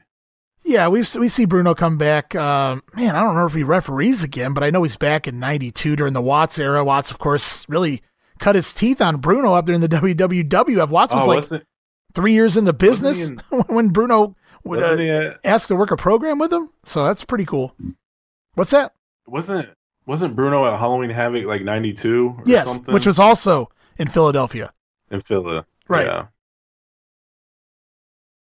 And uh, was he at that Clash 30 or whatever, where they were celebrating like 30 years? And Oh, 20 years. Andre was there. 20 20 years. years, yeah. Um, when Andre was there, I wonder if he was there. It's possible. I I don't don't remember. I don't remember that show too well. Not a really good card, so it's not really one of the clashes I watch too often. But yeah, good call. I know for sure he was at that Halloween Havoc '92. I knew he was there during that Watts era, and that makes sense too. It was it was also in Philadelphia. Sting getting a little revenge on Muta, who stole the TV title. so what is he gonna try got to going on in this cage? I'm trying to. trying to get an idea of uh, what they got hanging from the cage? Like, look at that! Like, there's like a a bar on the outside of the cage. I wonder if that's a gimmick that they can't use. Well, they got dragon heads hanging off the outside of the cage. I see chains hanging from the cage, cobwebs, and other things. We'll see a, a Sting implement the uh, Tarzan vine before this match is over, hanging over there in the corner. A little bit of random odds and ends. Whatever they found laying, it's like a New Jack match. Whatever they saw laying around, that's what they used. Well, I don't know why they decorated it, especially that cobweb on the hard cam. It kind of makes it hard to see what's going on in there. Oh, they didn't plan that for But, you. think um, they even had the camera set up when they put put this shit on the cage? It's NWA. No. Oh, what a No, they leg drop by Muta. Oh, that was nice. So they I love how hard- they had the gimmicks though every year, right? What did they do at ninety? Nothing. Well, they had the they had uh, Barry Windham as Sting. So, right. But I don't I don't remember any Black Scorpion gimmick. showed up and did a little magic trick for you. So Yeah, there's always that. but then you got ninety one with the Chamber of Horrors. Oh yeah, and the Halloween Phantom and the creatures. Dustin was all over that stuff, baby. Mock at that shit, baby, if you will. Take it to the pay window. Sting getting choked out there by a boot to the throat. You know, they, they really hard sold this the last several weeks as parental discretion advised. Meanwhile, Pennsylvania state law said there's no they they no longer allowed blading because they know wrestling's a work, and they threatened to shut the show down as well. And NWA would lose its license in Pennsylvania if anyone uh, bled in this match. Obviously, if it was hard way and proven to be hard way, I'm sure you could argue that, but I, I'm sure by this point they have a good idea of what's what's hard way and what's not. Ric Flair obviously doesn't test them here in this match. Yeah, it'd be nice to know that before. When I wonder how early they knew that. I'd say they'd had to have known it from the beginning. This is not like Yeah, a new well, law. Wrestling's dirty, shit bags, promoting something they know they can't do. That's like Vince for years promoting matches he knew couldn't even take place. Card subject to change. I, I, I, you know, I don't even give a shit. I, I don't care. Like Meltzer harps on that all the time, and it's annoying as hell. Oh, it's dirty. They shouldn't be doing that, and I don't really give a shit. Well, if you bought a ticket to see a guy and you found out later that they knew that guy was never, I mean, it's one thing when a guy can't make the show, but if I knew two months in advance the guy was going to be there, and I'm selling, uh, I'll just say Hogan and Warrior, and I know two months out that Warrior's not going to be there, and you you paid ticket to go see that, and then I'm like, yeah, Warrior's not here by the way, I'd be pissed a little bit. I don't know. Like I'm, now, if Rugged Ronnie I'm Garvin saying. missed the show, that's okay. I'm cool with that. to be honest with you, I'm like, I just pay to go see the wrestling. I don't really care who's on the card. I don't care if Hogan and Warrior's there or not. It doesn't matter. I just want to go see the show. It, it doesn't matter who's there for me. Um, that's kind of how it is now. Obviously, the name is WWE. It's not the wrestlers, so it fits into that. But I guess I've always been that way. Nice. Stinger looking for the Scorpion on Muta. But remember, Muta can't submit. Gary Hart has to, well, he doesn't even get the, the move. I, I guess it doesn't really matter. Terry Funk stops that from happening. And it looks like the heels don't mind being in the ring at the same time. Meanwhile, the baby faces are trying to play by the rules. And again, I question why are there rules in a match that's supposed to be parental discretion advised and so brutal that these Terminators are talking about broken bones, ending careers, stumps hanging, uh, body parts hanging off, and stumps being shown.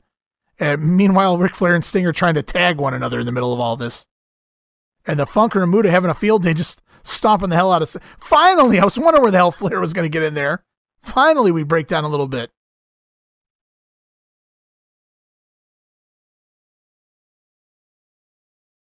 See what they go go with here now. Back to the floor. Um, I know at some point Funker starts climbing the cage. Well, Ole out there checking on Sting. see if we. Well, Funk Looks just like- ignores him. How did I wonder how Funk cut his finger? Looks like it, you get some blood on his hand because it's on Bruno's shirt and his tape's pretty red. So I wonder where he cut it. Probably on one of those things around the middle of the cage. I don't know what the hell that is. I don't know if it's stability, is like support or what. But there's like a green fence that's laid down on the outside.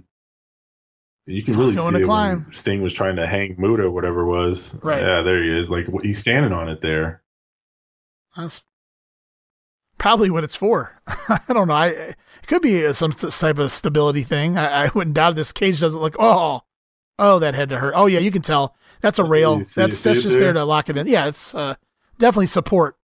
It's, it looks like a support beam. It's it looks like it's only there in that one spot though. So that's what's weird about it. I don't know. It, it, obviously, they haven't had any time to work in this environment or test it. no, definitely. You know, you know they didn't test this see. shit out. I can't believe these guys are. No. Now, see, look up there. You can see those blue light bulbs are put in up there. I'm sure that had something to do with the uh, electrical gimmicks they had planned. Unfortunately, it's shut off, so you have to wait until uh, two years later when Halloween or when Abdullah fries before you get another spectacle here in a cage like this. Mood is selling it anyway, even though we're not seeing it. He's selling it. Like he's getting up that high, and he's like, "Oh, that that hurts." so good on him. Like yeah. he, he he got it figured out. The little things that you need to do in an environment like that, like you said, spit in the mist to put Right. out the fire, or he gets high enough to where you can see something different about the cage up there. So I'm gonna sell it as if it's electricity. Um. Oh, Terry Funk's just doing whatever the hell he wants to himself. yeah, he's just Terry Funk's beating himself up as much as Ric Flair's beating him up at this point. Flair's dropping an elbow and Funk's ramming his own face into the cage. So we got two guys fighting on the outside. Finally, it's broke down. We got all four guys actually fighting now. Which, Would like to have seen a little more of this. Although now Funk's going up there to the top. See if Funk sells any electrocution here. No, he's he's, just- sticking his head in it. no, he's just gonna hang from it, yeah. hanging from a live wire. Well, if anybody can do it, I suppose it would be Terry Funk. There you see a dragon, uh, head of a dragon. Oh, Ric Flair's swinging on a vine. Woo! oh, Rick, Rick, not the best, not not the most savviest of the vine swingers. Definitely not. So we got uh, somewhat of a wrestling match. there, right? Sting's just holding Muta for this press slam forever here. I'm not sure what. Sorry, is, is he waiting for a spot? Or I think he's waiting for Bruno, like to acknowledge him or something. Like, should I do it? His arms have to be getting dead, and then you don't even see the payoff. Yeah, the camera cuts away there as Ric Flair has Terry Funk's snot hanging out of Terry's nose as he's hanging upside down in the cage. Looks like a complete train wreck mess. You wouldn't expect anything less from Terry Funk. That's where Foley got it from. hey man, get that snot to come out. That's how you do it. Those burgers to hang. Foley upped it. He got the tooth, tooth to hang out. Ugh, that's nasty. That's nasty. Muta going under the ring. What's he up to? Shenanigans under the ring now? Stinger on the vine, the rope, the vine, whatever you want to call it. And Terry Funk climbing back to the top again. I don't know what Terry's trying to do. What's he trying to accomplish up there? He's trying to get Sting's dental floss down.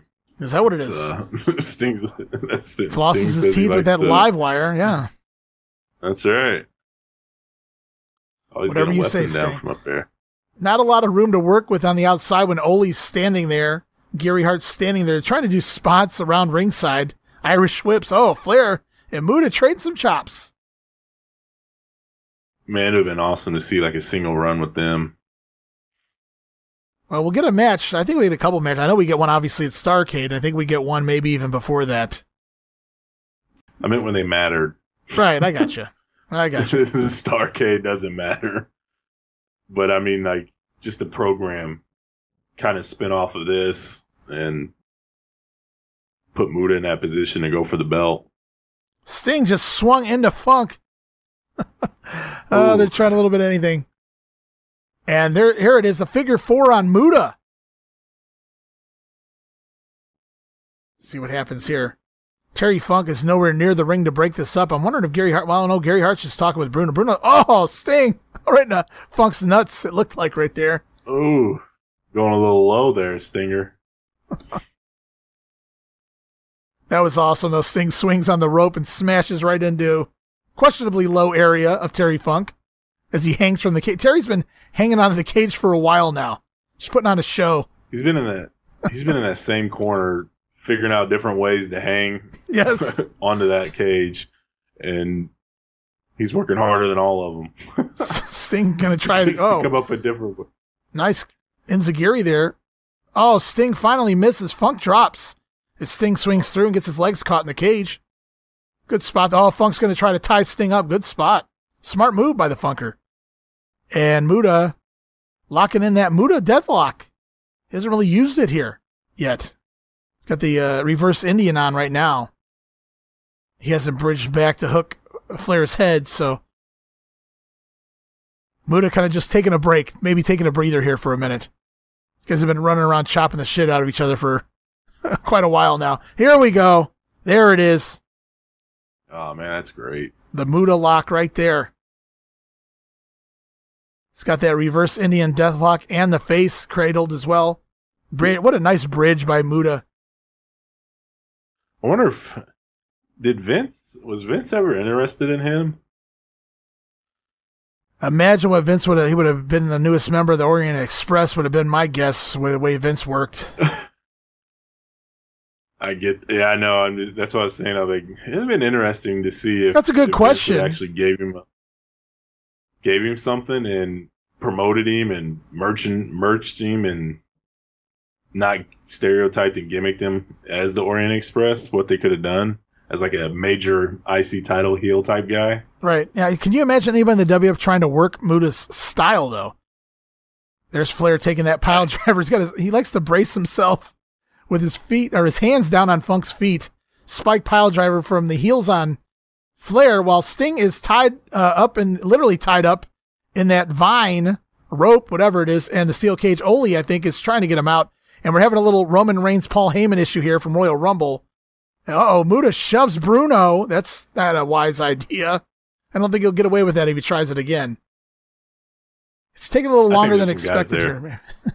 oh, we got some guys trying to cut Sting free now. I can't tell. Now Ole's it got him free. Like it, not yet. Yeah, no, Ole's got him Ole free. got Here him. we go. Sting setting up for his next big spot. Let's see. He's he's getting up there. He's waiting for somebody. I don't know, man. Muta and Bret Oh. Muta and Perfect. What a, Holy shit! what a nasty crumple. Oh my god. Sting with a body block of sorts from nearly the top of the cage, and Funk doesn't take a back bump. He just crumples down. That did not look pretty. And he's holding holding No, at his knee. not. Good sell job there out of the spot. Funk now holding his knee. We might be going into the finish if Ric Flair gets wind of this. Muta about climbs out, even though the cage has that incline at the top. Muta's about climbed out. How's he doing? Maybe he's trying to one up uh, Sting. See what I can do up here. Meanwhile, Flair going to the knee of Terry Funk. You know what that means? He's softening him up for the figure four. Bruno just kind of wandering around. Can't believe I'm getting paid for this. Bruno's salty. Well, if he got if he got anything like he always got paid in the WWF, I'm sure he made plenty enough that it was worth his while to stand out here for 20 minutes, no matter how, how embarrassing it was. That's true. And I'm not taking anything away from the guys actually wrestling. It's more just the, the silliness of it all, the, the way the cage looks and just things like that. It just doesn't Oh. coincide with Bruno's Flair with that knee drop. Oh, Funk selling like his uh, maybe a broken leg there. Good sell job by Funker. Racking himself on the cage. Yeah, That's yeah. nasty. Too bad he didn't like fan his balls like he does at the Starcade. one star. Starcade 90, yeah. Yeah. Yeah. Me and my friend always crack up over that. He Oh, yeah. racks himself on the ropes and fans them a little bit. Yeah, he opens up it. Opens up his uh, tights and looks down there, make sure everything's still in place. Yeah, so funny. Muta with a backbreaker You just on don't expect Sting. it from. You just don't expect it No. from somebody like Muta. No, he was there to have fun that night. It appeared as Muta going up for the moonsault, and meanwhile the camera is on. Oh, he got crotched. I'm not sure why he got crotched. Looks like maybe Sting did something They there. need- I guess Muta was going up for the moonsault. for this. Yeah. Muta went up for the moonsault. Sting crotches him. Muta falls to the floor, and Ric Flair has Funk in the figure four. But Gary Hart, he's not he's not uh, even shown a sign of wanting to throw in the towel at this point. It stings on the top rope. Oh, comes off with a splash on Funk while Funk's stuck in the figure four. Poor Funker. Hart's back there, nope. Gary Hart just won't do. He's more worried about the Muta or Great Muta here than he was throwing in the towel. Sting going to come off a second time with another splash here. And he connects. Let's pick up some of the audio. Right off the top. Bruno just tagged Muta. He just nailed it. Flair Boom. Muta comes back in to make this. He goes after Bruno. And Bruno pops, and what a big pop from the fans. And then moments later, Gary Hart tries to get in the ring. Ole Anderson decks him, and Gary's towel goes flying. Bruno looks over. He realizes Ole still has his towel, so it's clear Gary threw it in, even though he really didn't throw it in. And that's the finish. Sting and Flair pick up the win. I don't like it. well, there's only one way out of these matches, uh, and that's uh, typically the finish. So I, I, I get what you're saying. Not not exactly the most uh, the greatest something definitive. finish. Yeah, I get you. Well, we'll get something definitive in a couple weeks. Anyway, at least in the Flair Yeah. Funk department. But yeah, for a pay per view, eh, a little hokey uh, for Yeah. a finish there. You had two. Uh, you had two uh, questionable finishes uh, for your last two matches. Uh, I would have. I would have flipped the card around a little bit. I know the roadies and skyscrapers are obviously the roadies and skyscrapers, but I kind of would have put, I would have simmered that Doom debut a little longer and put them on right before this one. That way you have a clean finish. Well, not that wasn't even clean. So three out of your last four matches were a little shady. So um, Well, I think I I, don't know, I, man. I like the. Doom finish a little better than than you know a disqualification. So still would have been a little better with a pinfall anyway. But I get what you're saying. Bruno we didn't go. even want to take that chop. No, Bruno just said, "You better not touch me." But Bruno oh, pops Muta, and the crowd remembers. Man, one punch from Bruno Sammartino, and the crowd erupts just like it was in his heyday. A simple punch, and the crowd goes wild for Bruno Sammartino. Might be the last time we see Bruno get physical, if I remember correctly, ever maybe. So that was fun. And Ole walking around with that shit stuck to his foot was driving me nuts. He just came back from, from the bathroom. Ole Anderson walking around with a little Right. toilet paper on his shoe. Oh, Bruno declares Flair and Sting. I wonder what Bruno thought of the finish, for that matter. Now that I think about it, but that concludes the pay per view. That's it. As I'm sure Jim Ross and Bob Caudle will start wrapping it up here, and we're gonna have to start wrapping it up as well in a minute or two. What did you think overall of Halloween Havoc '89? Uh, the first hour kind of sucked. Too many jobber matches. Uh, just I don't know why you have two of them on the card. The SST in the the midnights was really good. The, the, that saved the first hour. I'm sure this show is better better with the audio, uh, just because of the crowd. The Philly crowd's always fun. Right. And as you can see with like with the dudes match, they don't care one way or the other. If you're a heel face, they don't give a shit. They're going to Yeah. cheer who they want to cheer. A lot of people um, put Philly over as a heel crowd, and they do cheer a lot of heels, and that goes even back. You can go back way back in, into the WWWF Mhm. days, but at the same time, we see here tonight they they popped crazy for the Road Warriors. They popped crazy for the Steiner brothers. So it's not so much heel or face; it's just if you're good or not. So the dudes, you know, they Mhm. take one on the chin because simply because they suck. Yeah, absolutely. And um, they crapped on the Cuban and Tommy Rich because they're saying what we all are saying. This is boring. So I think if you can get past that first hour, outside of the midnights, you can skip the first match, uh, watch the midnights, skip the assassins. Freebirds are fun just because of the crowd. And the match wasn't bad. I wish, like I said we earlier, Shane. I wish he was a little. He wasn't injured. That way, he could have done a little bit more offense. It probably would have cleaned up the beginning of that match. And then the last, I would say, the big matches that really were pushed to the moon on TV. I think they delivered for the most part. Luger and Pillman was a little slow at times, but I thought it was it was it was entertaining, and I want to see him again. Uh, Doom took a lot of punishment, so and the, that that finish made sense to me. I, I'm not mad at that one. That that Right. had to happen. Doom had Right. to win, but you had Right. to keep the Steiners strong to continue Yeah. this going. So that makes sense. I just don't know how I feel about the roadies and skyscrapers. I, I, I don't even know about a weapon. I think I don't I don't know. I just that's kind of eh to me. Like the match was good. I, you I, you, you, shocked you at come to you come to I've seen and expect it now. It's uh, it's almost like the old Dusty finish. Remember when when the year started and fans would look after Dusty stopped booking, the fans would still look and when they even teased the Dusty finish at one point, but didn't give it to him. They gave him a real a title change, and it's kind of like that with the roadies at this point. Either they're going to win or there's going to be a disqualification. That's pretty much all you're going to get for the most part. And uh, in regards to the Steiners, I, I, I gotta, you know, I, I agree with you there too. You had to do that finish. I like how Woman was incorporated. You have to remember, to the best of my knowledge, the Steiners have only lost two matches ever to the Freebirds at the Clash, thanks to Woman, and to Doom here tonight, again, thanks to Woman. So she is, uh, you know, the, the uh, Achilles heel right now of the Steiner brothers. And you just got to wait to see if they can overcome that. Yeah, that's that's great booking of just covering all your tracks and making sure the details are taken care of.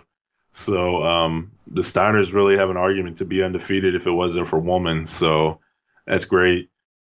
Uh, the, the Roadies match, I don't know, dude. I don't know really what to say about it. The, the match itself was good, but I just wish one time they just job clean. I think the skyscrapers needed it because you could beat up jobbers and mid level teams all day, but if you can't really get a clean win on the roadies, then how can we take you serious? That type of deal as the team of the '90s or whatever it is they want to push you as. And then the main event was the main event.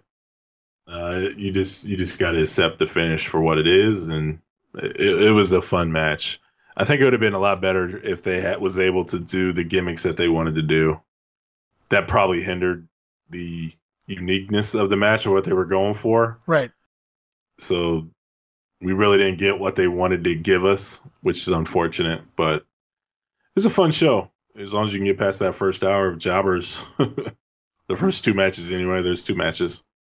Yeah, uh, the six man was good. I thought. I thought the last uh, four matches on there. There was eight matches. I thought the last four matches were good for what they were. I mean, it's the first time I, to the best of my knowledge, first time we get Luger and Pillman out there. The first time Doom is with the Steiners. So these guys are learning on the go here, live on pay per view, working with one another. I thought they did a good enough job here, and I'm sure it can only get better from here as they can continue to wrestle one another. So for what it was, I don't think anything on this show was a classic per se but I thought mm-hmm. there was enough good, solid stuff that I didn't mind it. Like you said, once you get past the Zenk match and the Tommy Rich match, even the Freebirds match was probably excellent to watch simply because, well, you heard the crowd. Uh, they would they they made that Yeah. match. I have no doubt that was a very entertaining match. Just watching in awe as they just boo the living hell out of the dynamic dudes. So overall, a solid pay per view. Like you said, once you get past some of that stuff in the first hour. Yeah. Um, I lost my train of thought because it went to Halloween Havoc 90 on the network, and Tommy Rich and Rick, Ricky Morton are right here. So Oh, I can't get away from Tommy Rich. No, but you don't want to get away from that match. Uh, that is an amazing match with the Midnights. Yeah. Absolutely amazing. Yeah. So, um, I don't know what I was going to say. oh, oh, yeah, I figured I got it now. Uh, What the problem is, is this is just the beginning of of match wise for some of these feuds. Mhm. So, um, Right. you you kind of expected things to be a little shady uh, as far as that goes. So, Right. I under, I understand it completely. It's just sometimes you wish some teams just need that win. I think the skyscrapers needed that win a little bit more defi- a definitive win. Right. I wouldn't argue that. I, I would have Maybe- liked to have seen that as well. Just uh, not necessarily uh, uh, cheating to win, but maybe just some kind of a miscommunication spot to where the roadies job, but they kind of save face at the same time. It's just somebody in the wrong spot at the wrong time type deal. Maybe Hawk trips over someone, takes a boot. I don't know, something like that. Maybe maybe Spivey just puts his feet on the ropes. Something that simple. I would have bought that.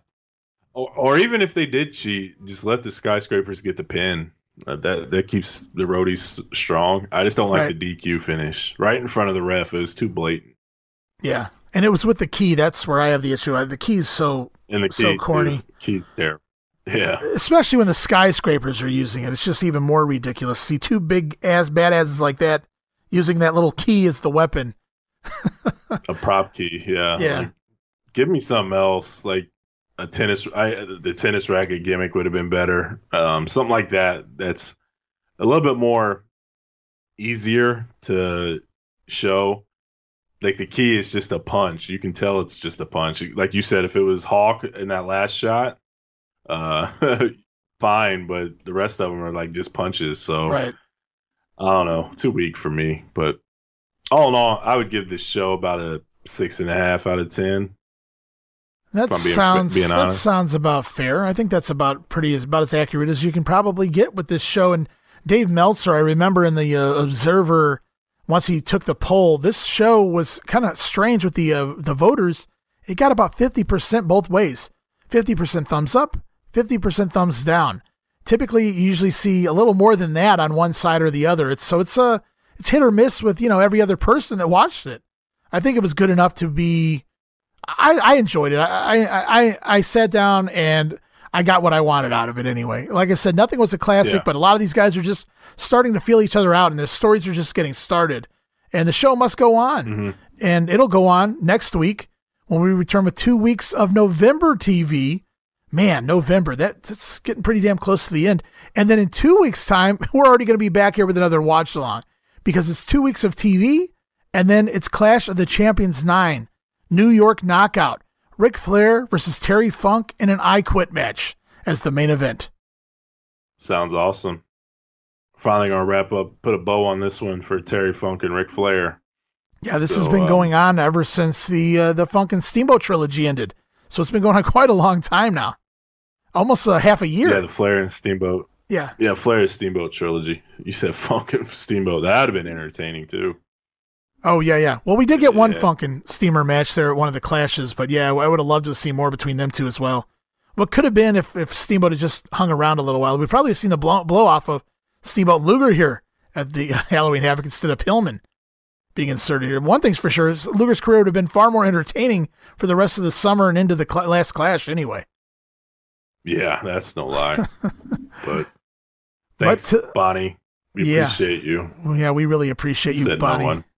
Yeah, you got that right, bitch. Oh, she's gonna sue me now. Yeah, you better be careful. I was just saying, said no one ever. I'm good. I'm not saying anything else. well, another one in the oh, books, man. and uh, we'll be back again soon with uh, more NWA. Lots of news and notes coming up. The Freebirds going to drop the belts here pretty soon, and as you mentioned earlier in the show, Sid going to go down to an injury. We'll learn a little bit more about that on, uh, well, maybe not the next episode of the Grenade, but certainly by the Clash. Uh, we'll be talking a little more about that and a whole lot of other stuff going on. We talked about someone replacing Dick Slater being uh, the Dragon Master Kendo Nagasaki. Somebody else is going to be gone from J-Tex here before too long, and there's going to be another guy coming in to replace him. And Mad Dog Buzz Sawyer coming back to, professional wrestling, the mainstream, national level of professional wrestling. Talk about uh, unpredictable man in real life. Yeah, just go ask the Undertaker. and so much more. Oh my God. Yeah, but uh, Steve, man, appreciate you doing another uh, watch along. They're always fun. Oh yeah, these are the best. So uh, hopefully you guys enjoyed it. I had fun. It's been a long time since I've seen the show, and um, it didn't disappoint. I was happy to watch it with new eyes and talk to you about it. So um, all in all, fun show. Absolutely. So we'll be back again soon, Steve. I hope everything's going okay with your neighbors and for Ray Russell and Steve Eckstadt. we thank you guys for uh, joining us here on the watch along for Halloween Havoc 89.